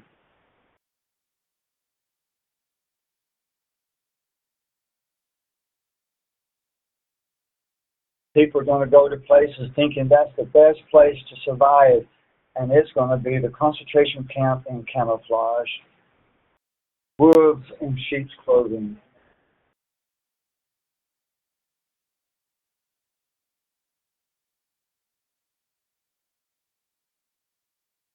But God is good. Let's go back over to. Uh, actually, I, there's another verse I haven't read here that we need to make sure we read real fast. Let's see. Uh, verse 8, I left out. Verse 8, finally, brother, whatever is true, whatever is honorable. Notice it doesn't say whatever is satire. Amen? People love the Babylon Bee. The Babylon Bee. What's it called? Babylon. Huh. And these so-called so-called conservatives posting articles from the Babylon Bee, thinking, "Oh, it's funny." I don't find it very funny to tell uh, to make up a news story, to make it uh, fake news. And these same people that share these articles claim to be against fake news. And here they are pushing fake news.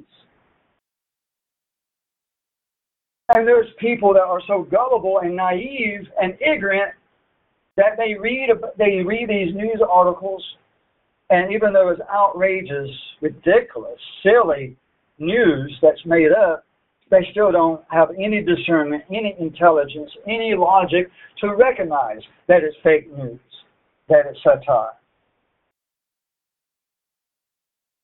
And the New World Order, they are, they bank on that.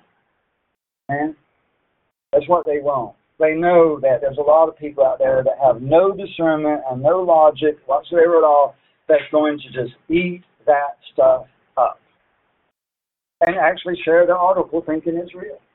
And that happens every day. Every day. People are sharing the satire, not even knowing it's satire actually believe in the crowd. That's a New World Order tactic. Continue to dumb down society.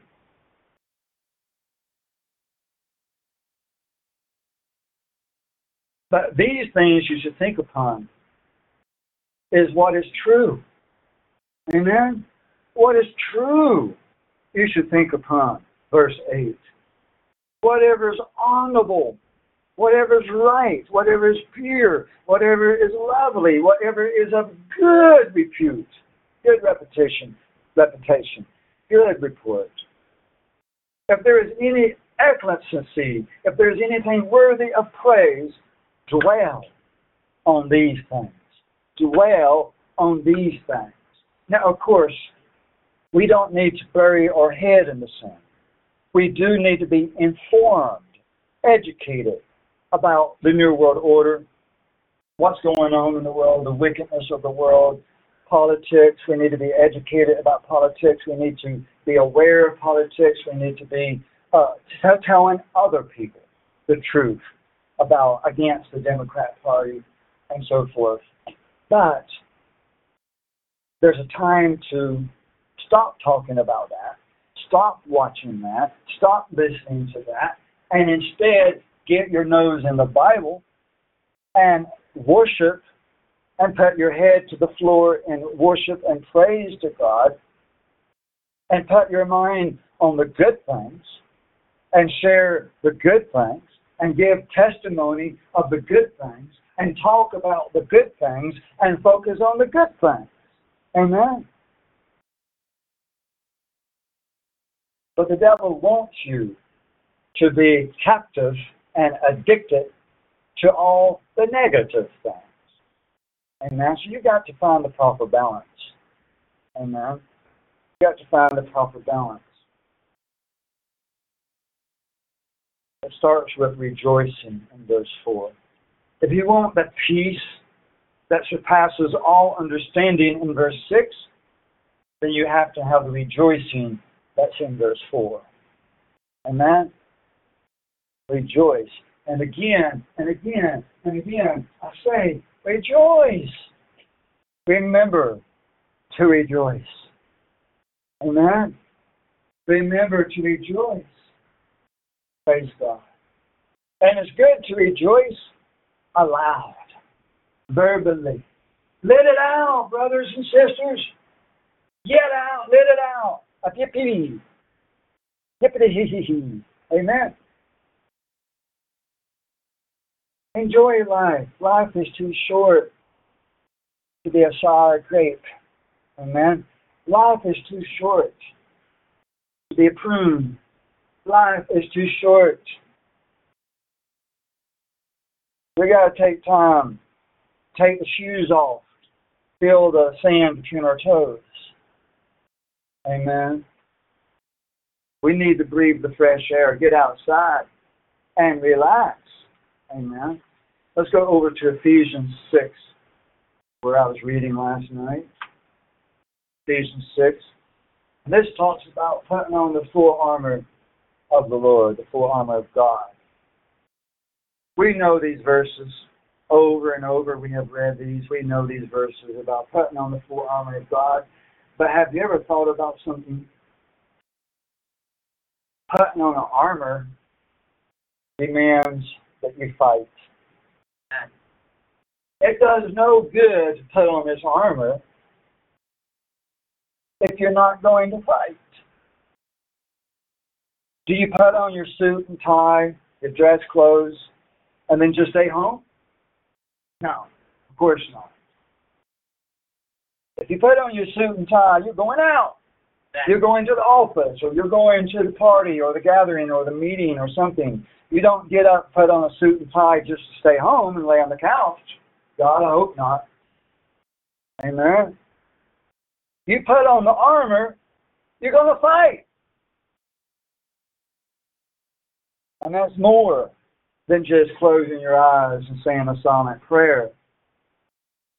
It requires action, standing up on your feet and marching forward. Amen? If you got on your armor, you're going to do some marching. And that marching is not away from the danger, but toward the danger. Amen. Oh my God, I'm going to have to face the enemy face to face. I want to go backwards. I want to go back. I want to go home. No, brother. You got to go forward. Straight up to the face of Goliath. Amen? And things are about to fly. Amen? Amen. The poop is about to hit the fan. Amen? It's going to happen one of these days. Amen? I have to talk baby language because somebody might get offended. Oh, how dare he said shit! Yeah. How dare he say it!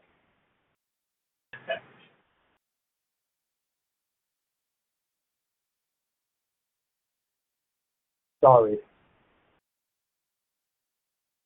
Verse 13. Actually, let's go all the way up to verse uh, 10. Ephesians 6, verse 10. Finally, be strong in the Lord, not weak, not wimpy, but strong in the Lord and in the strength of His power. That's the problem, is we forget the strength of His power. Amen? Maybe the coffee wore off. Maybe you left part of the armor of God at home. Maybe you forgot to bring the belt. Maybe now your pants are falling down because you forgot to bring the belt. You got to put on the whole armor of God. Amen. All of it. If necessary, then you should stand there every morning and lay hands on yourself, on your on your head, on your belly, on your legs, on your feet. And I used to do this. You know, when you first get started with the Lord or first really start getting geared up or whatever, at any different times of your life, you may want to do this. You say, therefore you take full armor of God, let's see, la la la la la. Let's jump ahead a little bit, verse 14, putting on the breastplate of righteousness. So you touch your breast, he said, I put on the breastplate of righteousness. I put that on right here, right now. Then you touch your feet, fastening your feet with the readiness of the gospel of peace. You say it verbally, out loud, while touching your feet. In addition to all this, taking up the shield of faith. So I take my hand, I just wave it in front of me like I'm drawing the shield in front of me. The shield of faith with which you're able to extinguish all the missiles, the flaming arrows of the evil one. And take the helmet of salvation, laying both hands on your forehead or your head, as you're putting on a helmet on your head. And the sword of the Spirit. So I grab the sword with my hand, my imaginary sword, which I will slay the dragon with. Amen, because the dragon is real. Amen. And the Word of God. Amen. It is the Word of God, that sword of the Spirit. So we could touch our mouth. Amen. Scripture is the sword. The Word of God, sharper than a two edged sword, the Scripture. How many of you are using Scripture in your spiritual warfare? Amen? Scripture is powerful. Scripture is holy. Scripture is divine. Use Scripture. Memorize Scripture. The verses that are the most powerful for whatever temptation that you have, whatever battle you have, whatever weakness you have, whatever flaw you have that must be defeated. Use those particular scriptures and use them powerfully, knowing that they're going to work. Don't use them thinking that it might not work, but you use them knowing it's going to work because the sword is powerful, it is sharp. Amen. Think about the two witnesses. Book of Revelation. How it says that if anybody comes against them, that these two witnesses will kill them with the word that comes out of their mouth. Literally kill the enemy that's going to come against these two witnesses. These two witnesses, two humans, not angels, humans. They're not Moses, they're not Elijah, because those people are dead and buried, just like David is buried in the tomb to this day. Book of Acts says twice. Amen. Moses and Elijah and Enoch and Noah and all of them, they are gone and they are buried. They are dead and have no more reward, the Bible says. Amen. They've died without receiving the promises, the Bible says. Amen. They're dead, they're gone. But we have a new generation, a new Elijah, a new Moses, a new church, a new people of God, a new generation, a new birth. This is what we live in today. Amen. We need a new Samson. Amen. A new one. Instead of praying that God bring the laborers, we need to pray that we be the laborers. That we become the Samsons. That we become the Noahs. That we become the Apostle Pauls. That we become the prophets and apostles and church of God. Instead of asking what the kingdom may do for you, that you would ask what you can do for the kingdom. Amen. Send me, Lord, I'll go. I will slay the giants. I will fight. I will be your warrior. Amen. That's what we need today. We need people that will put on the armor and use it. Amen. Verse 18 With all prayer and petition, pray at all times in the Spirit, which does not mean in tongues. If it meant in tongues, it'd say in tongues. It doesn't say in tongues. In the Spirit, which means your mind is on the Lord. You're not in your own mind. You're not in your own carnal ways. You're not within your own carnal flesh. But rather, you are totally surrendered to God in your prayer. Your mind is on the Lord. You are enveloped, encapsulated in His presence in that prayer. Amen. That's what that's talking about. And with this in view, be on the alert of all persever- perseverance and petition for all the saints. Amen. We need to be praying one for another. Amen. Verse 19, and pray on my behalf the utterance or eloquent speech may be given to me in the opening of my mouth to make known with boldness the mystery of the gospel. You need to be praying for your spiritual leaders in the true church. In the true church. I'm not talking about the Sunday churches and the Trinity churches and the Christmas churches. because really your prayers for them are in vain. because it's up to them. It's up to them whether they're ever going to surrender to God or not. Your prayers ain't going to do a thing about that. It's their choice about whether they surrender to God and accept the truth. Amen? People have never been taught about personal responsibility. They think you can just pray for somebody and God's just going to snap his fingers or say the word and bam, all of a sudden that person is going to change their life.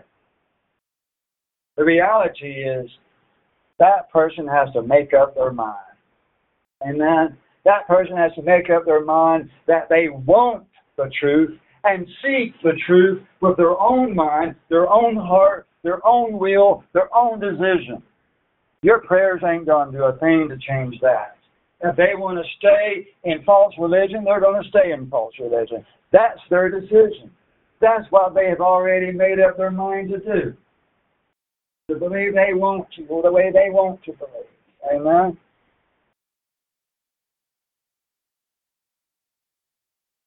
Your prayers will be much more effective to pray for yourself. Pray for yourself because yourself is your greatest enemy. You need more prayer than what they do because you are your greatest enemy. You need more prayer than what they do. Amen. You got to fix yourself before you can fix anybody else. Amen.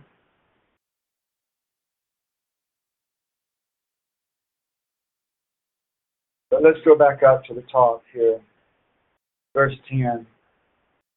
Be strong in the Lord and in the strength of his power. I think you need to read that every day, every day, and memorize that every day. Be strong in the Lord and the strength of his power.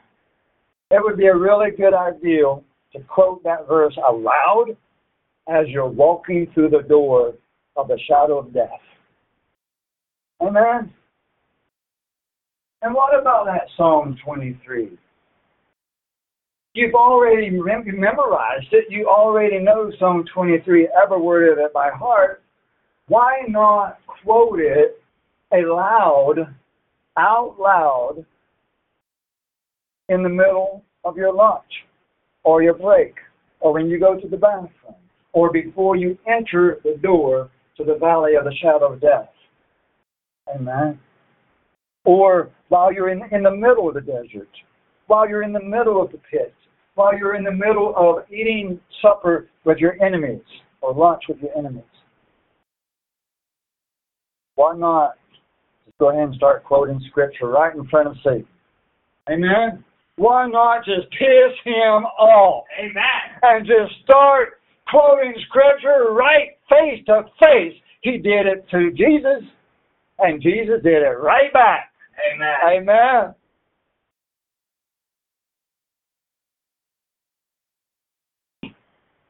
God is good.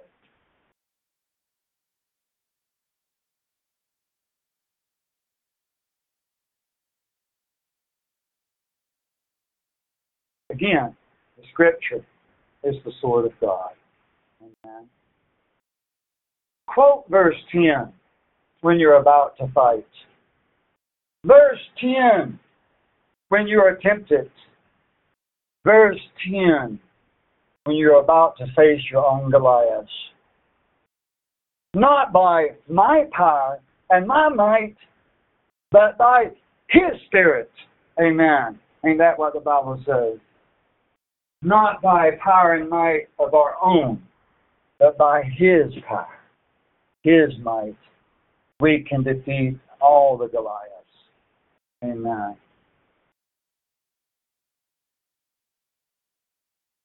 God is so good. Let's see if I missed anything. Brother Joe, you can start thinking.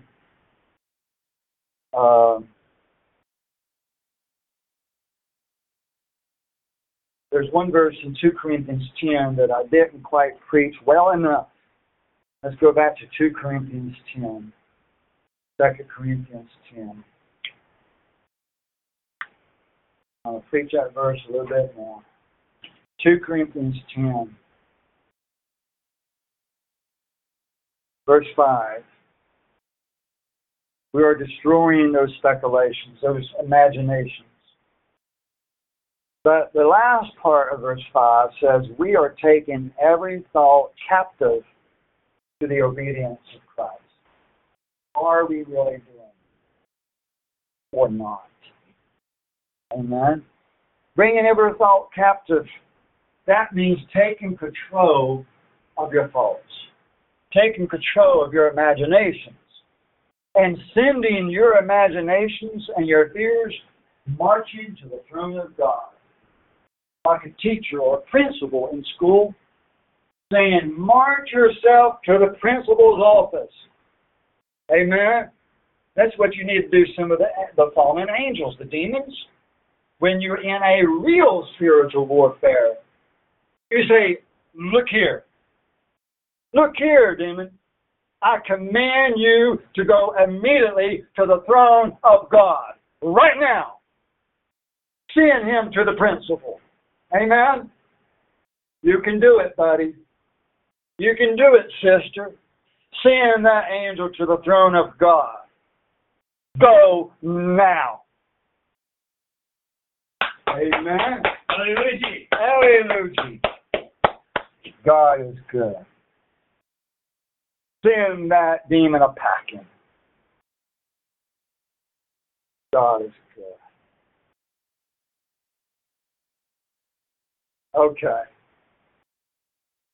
I've opened up the chat room to if anybody has any questions, if you are registered registered and signed in to Mixlr right now, then uh, you're welcome to uh, let me know if you have a testimony or if you have a song, if you want to sing right now, or if you want to play a musical instrument right now, or if you have a question right now about anything I have said today or anything else, or if you have a, a true prophetic dream from the Lord or a testimony of something God has done for you and you want to share that right now, you can either type it or you can say that I would like to. Uh, uh, uh, I don't know how we would do this for certain people. For certain people, you can actually contact Brother Gerald or me on Telegram or WhatsApp right now, and we would be able to connect you aloud for people to hear you. Okay? Uh, if you know how to contact us on WhatsApp or Telegram, uh, you could do that. Uh, I can't really do the parousia right now. Uh, but some of you have these ways of contacting us. And I would like to have that way of contacting everybody that's been listening to the services because I would really like to be a true brother to you and you be, be I would like for you to be my true sister. I need some sisters really bad, severely, and I need some more brothers very severely. Amen. So does Brother Gerald and my wife and everybody else in the ministry around the world we very severely need other additional true brothers and sisters that will actually call us on the phone, actually text us, actually email with us, email with us, be our pen pals, and be our buddies and our friends, and some people to come and sweep the floor. We need people to vacuum. We need people to chop wood. We need people to uh, just hold our hands sometimes. Amen. We just need human fellowship, just like you do. Amen? But people are so complacent and people are so much in bondage to jobs, careers, college, education, money, houses, land, family, friends, and they want to put God very, very, very last. And that is the reality that we're dealing with. And that is why Brother Gerald and I are so overwhelmed with so much to do because nobody is willing to surrender to God and come and be part of the church, and be part of the congregation, be co workers with Christ, be laborers with Christ. They just want to close their eyes and pray silently and do nothing really for the Lord. I'm just telling you the God, honest truth. And that is why that the gospel is so greatly suffering, and it will continue to suffer. And even Christ himself wondered if he would find faith in the earth when he returns. That's how bad, how severe the situation is. Amen. All right, Brother Gerald, you got anything to share? Well, first, most immediately, those statements about the principal's office, similar thoughts were going on my mind, and I wrote them down. There were things I wanted to present to you, and that was one of the ones I didn't present. Very similar thought, Okay. very similar. Amen. And second, the, your own fears, your own paranoia can be as big or as small as you let them be. Shouldn't be any larger than fleas, really.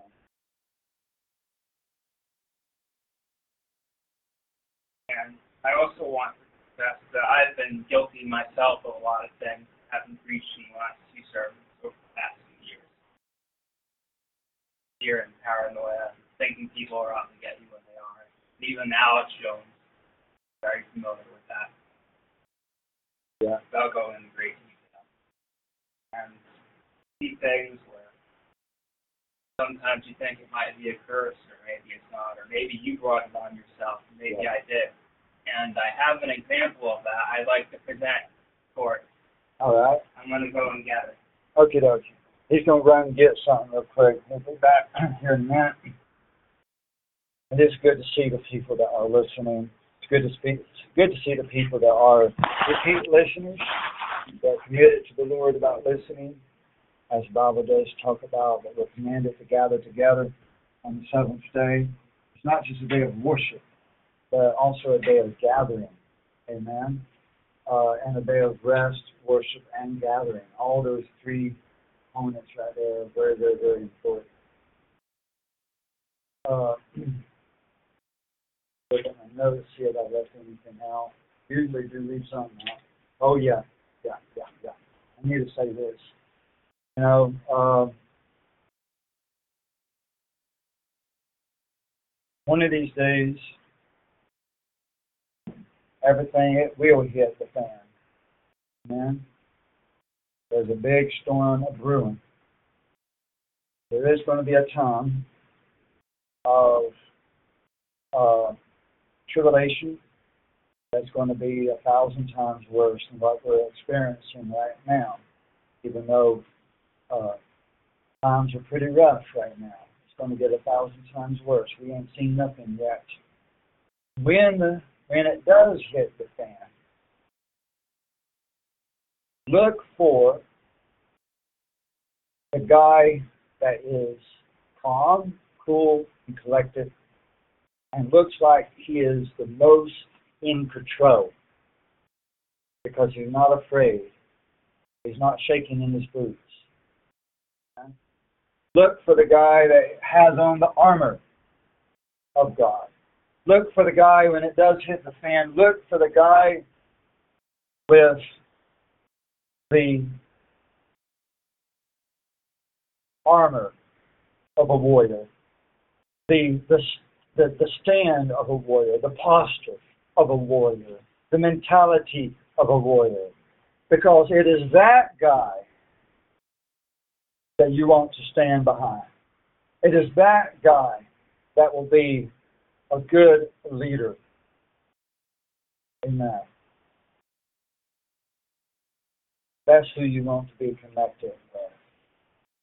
The David of today, the Samson of today. Amen. You don't want to be following somebody who's shaking in their boots.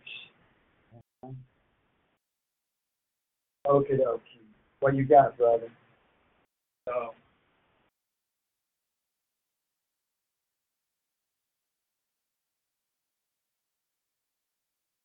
lots of things I've seen recently that I think in my mind, oh, this might be a curse against but but our detectives had logical things. Yeah, there are other might be other causes for it. That's enough. That's it. It really is a curse that will eventually be made apparent where you can't deny it, chicken dust in your front door. Then you can stomp and shout, hear the demons scream. So,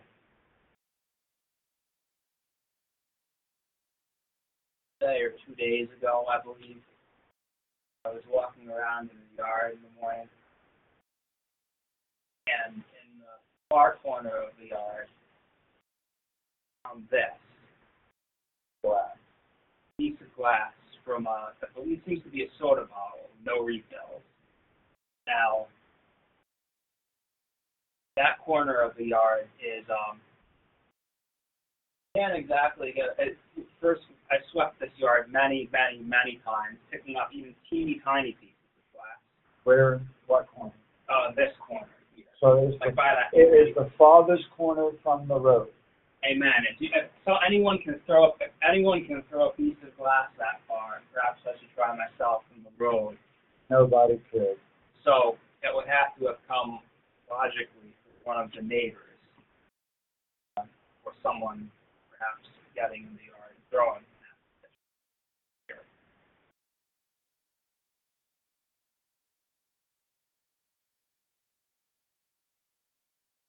Would someone do that and throw a piece of glass? Perhaps I brought it on and perhaps I brought it on myself. Perhaps someone else has. Well, my, my personal experience with yards, finding things in the yard, campsites, and different places I've been my whole life, is that um, it's amazing what will be exposed over time. I don't know what it is, but over time, more things become visible. That you can you can live on that spot for years, and then all of a sudden, it's like that somebody scraped the ground even when they didn't, and you see something there. I really don't see nothing. I really don't believe that it's any spiritual curse or person or neighbor or anything. It, it's hard to explain, but I've seen it over and over in my life how that erosion of rain, wind, whatever, over time will eventually expose the next uh, piece of glass or fragment of something that has been there really for decades. Uh, over and over and over. Yeah. So, again, that's a classic example of where we might think that there's a new event and a new attack or a new uh, spiritual war or something, a new attack by a person or spirit, whatever the case may be. When it's been there the whole time and we can't see it, but it's now revealed through wind, rain, uh, whatever. Falling out of a tree, it was right on top of the ground. Yeah. Uh, Hey, we, there was a pizza box in the attic, but there was a glass bottle in the tree. That's no surprise. yeah. So things happen. Amen. things happen, and we don't understand everything.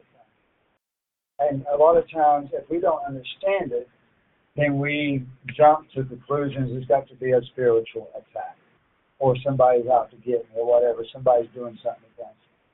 When the reality is, there's a lot of things about life that we don't see because we walk around with blinders on, either looking at our phone, looking at the computer, looking at our feet, whatever, looking at a book, whatever, and we don't see things. I mean, you can drive down the same road year after year, even five years of driving down the same the same road, the same direction, nothing changed, and all of a sudden, all of a sudden, you see something you never saw before, and it's been there the whole time. After five years, and I, I, I've, I've done that over and over and over. Amen. And I couldn't count the times that people have told me that something is new because they never saw it before. And I'm like, I've been seeing this for six months. I've been seeing this for a year. And you just now seeing it. Know? We pretty much a lot of times walk around blind. The wonder we can get from one side of town to another. Because we are walking around blind all the time. That's everybody, including myself. So there's a lot of times that there's nothing to it, and we make a lot out of it because we didn't see how it happened, how it got there. We have a new explanation for it. when really it's just life. It's just life. Sometimes you can even miss an elephant Amen. or a dancing bear. There's not one. Amen. Uh, thanks for sharing that because it's a perfect example of how we uh, jump to conclusions. We kind of, you know, we've been taught do that. We've been taught by churches and teachers, and, and we teach ourselves to jump to conclusions. We get into a habit of jumping to conclusions. Um,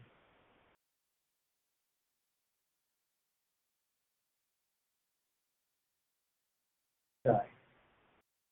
Now, say one more thing. Of course, I do know that real spiritual warfare does happen and is increasing. I understand that.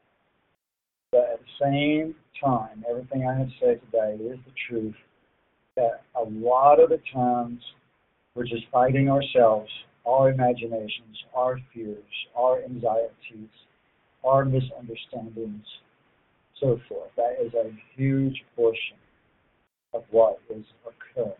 I'm not discounting the reality of real spiritual warfare that happens.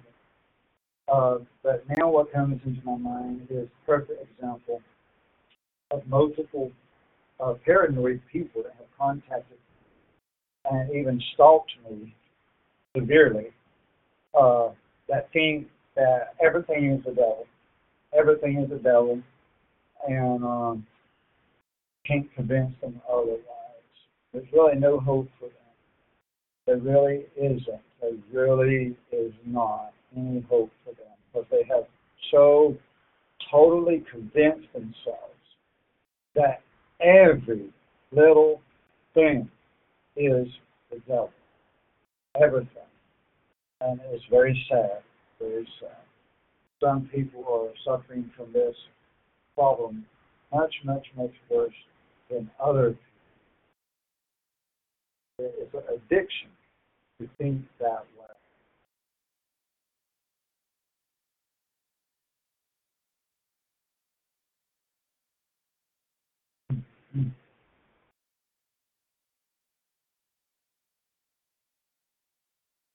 Okay. Uh, I will release the sermon notes, some very, very, very brief notes I will put on uh, Palesia. Um, for people to uh, read, go over that way. You can go over these same uh, verses and points and principles a second time to help you digest it, to help you understand it, to help you learn it, help you uh, progress, uh, improve in uh, your journey that you that you are ongoing. All right, thank you for listening. Thank you for long suffering with with my long windedness. Thank you very much. Hope that you're able to rest and have a good day. Talk to you later and see you next seventh day. God bless. In Jesus' name, amen. Please confirm that you would like to end this meeting by pressing star zero.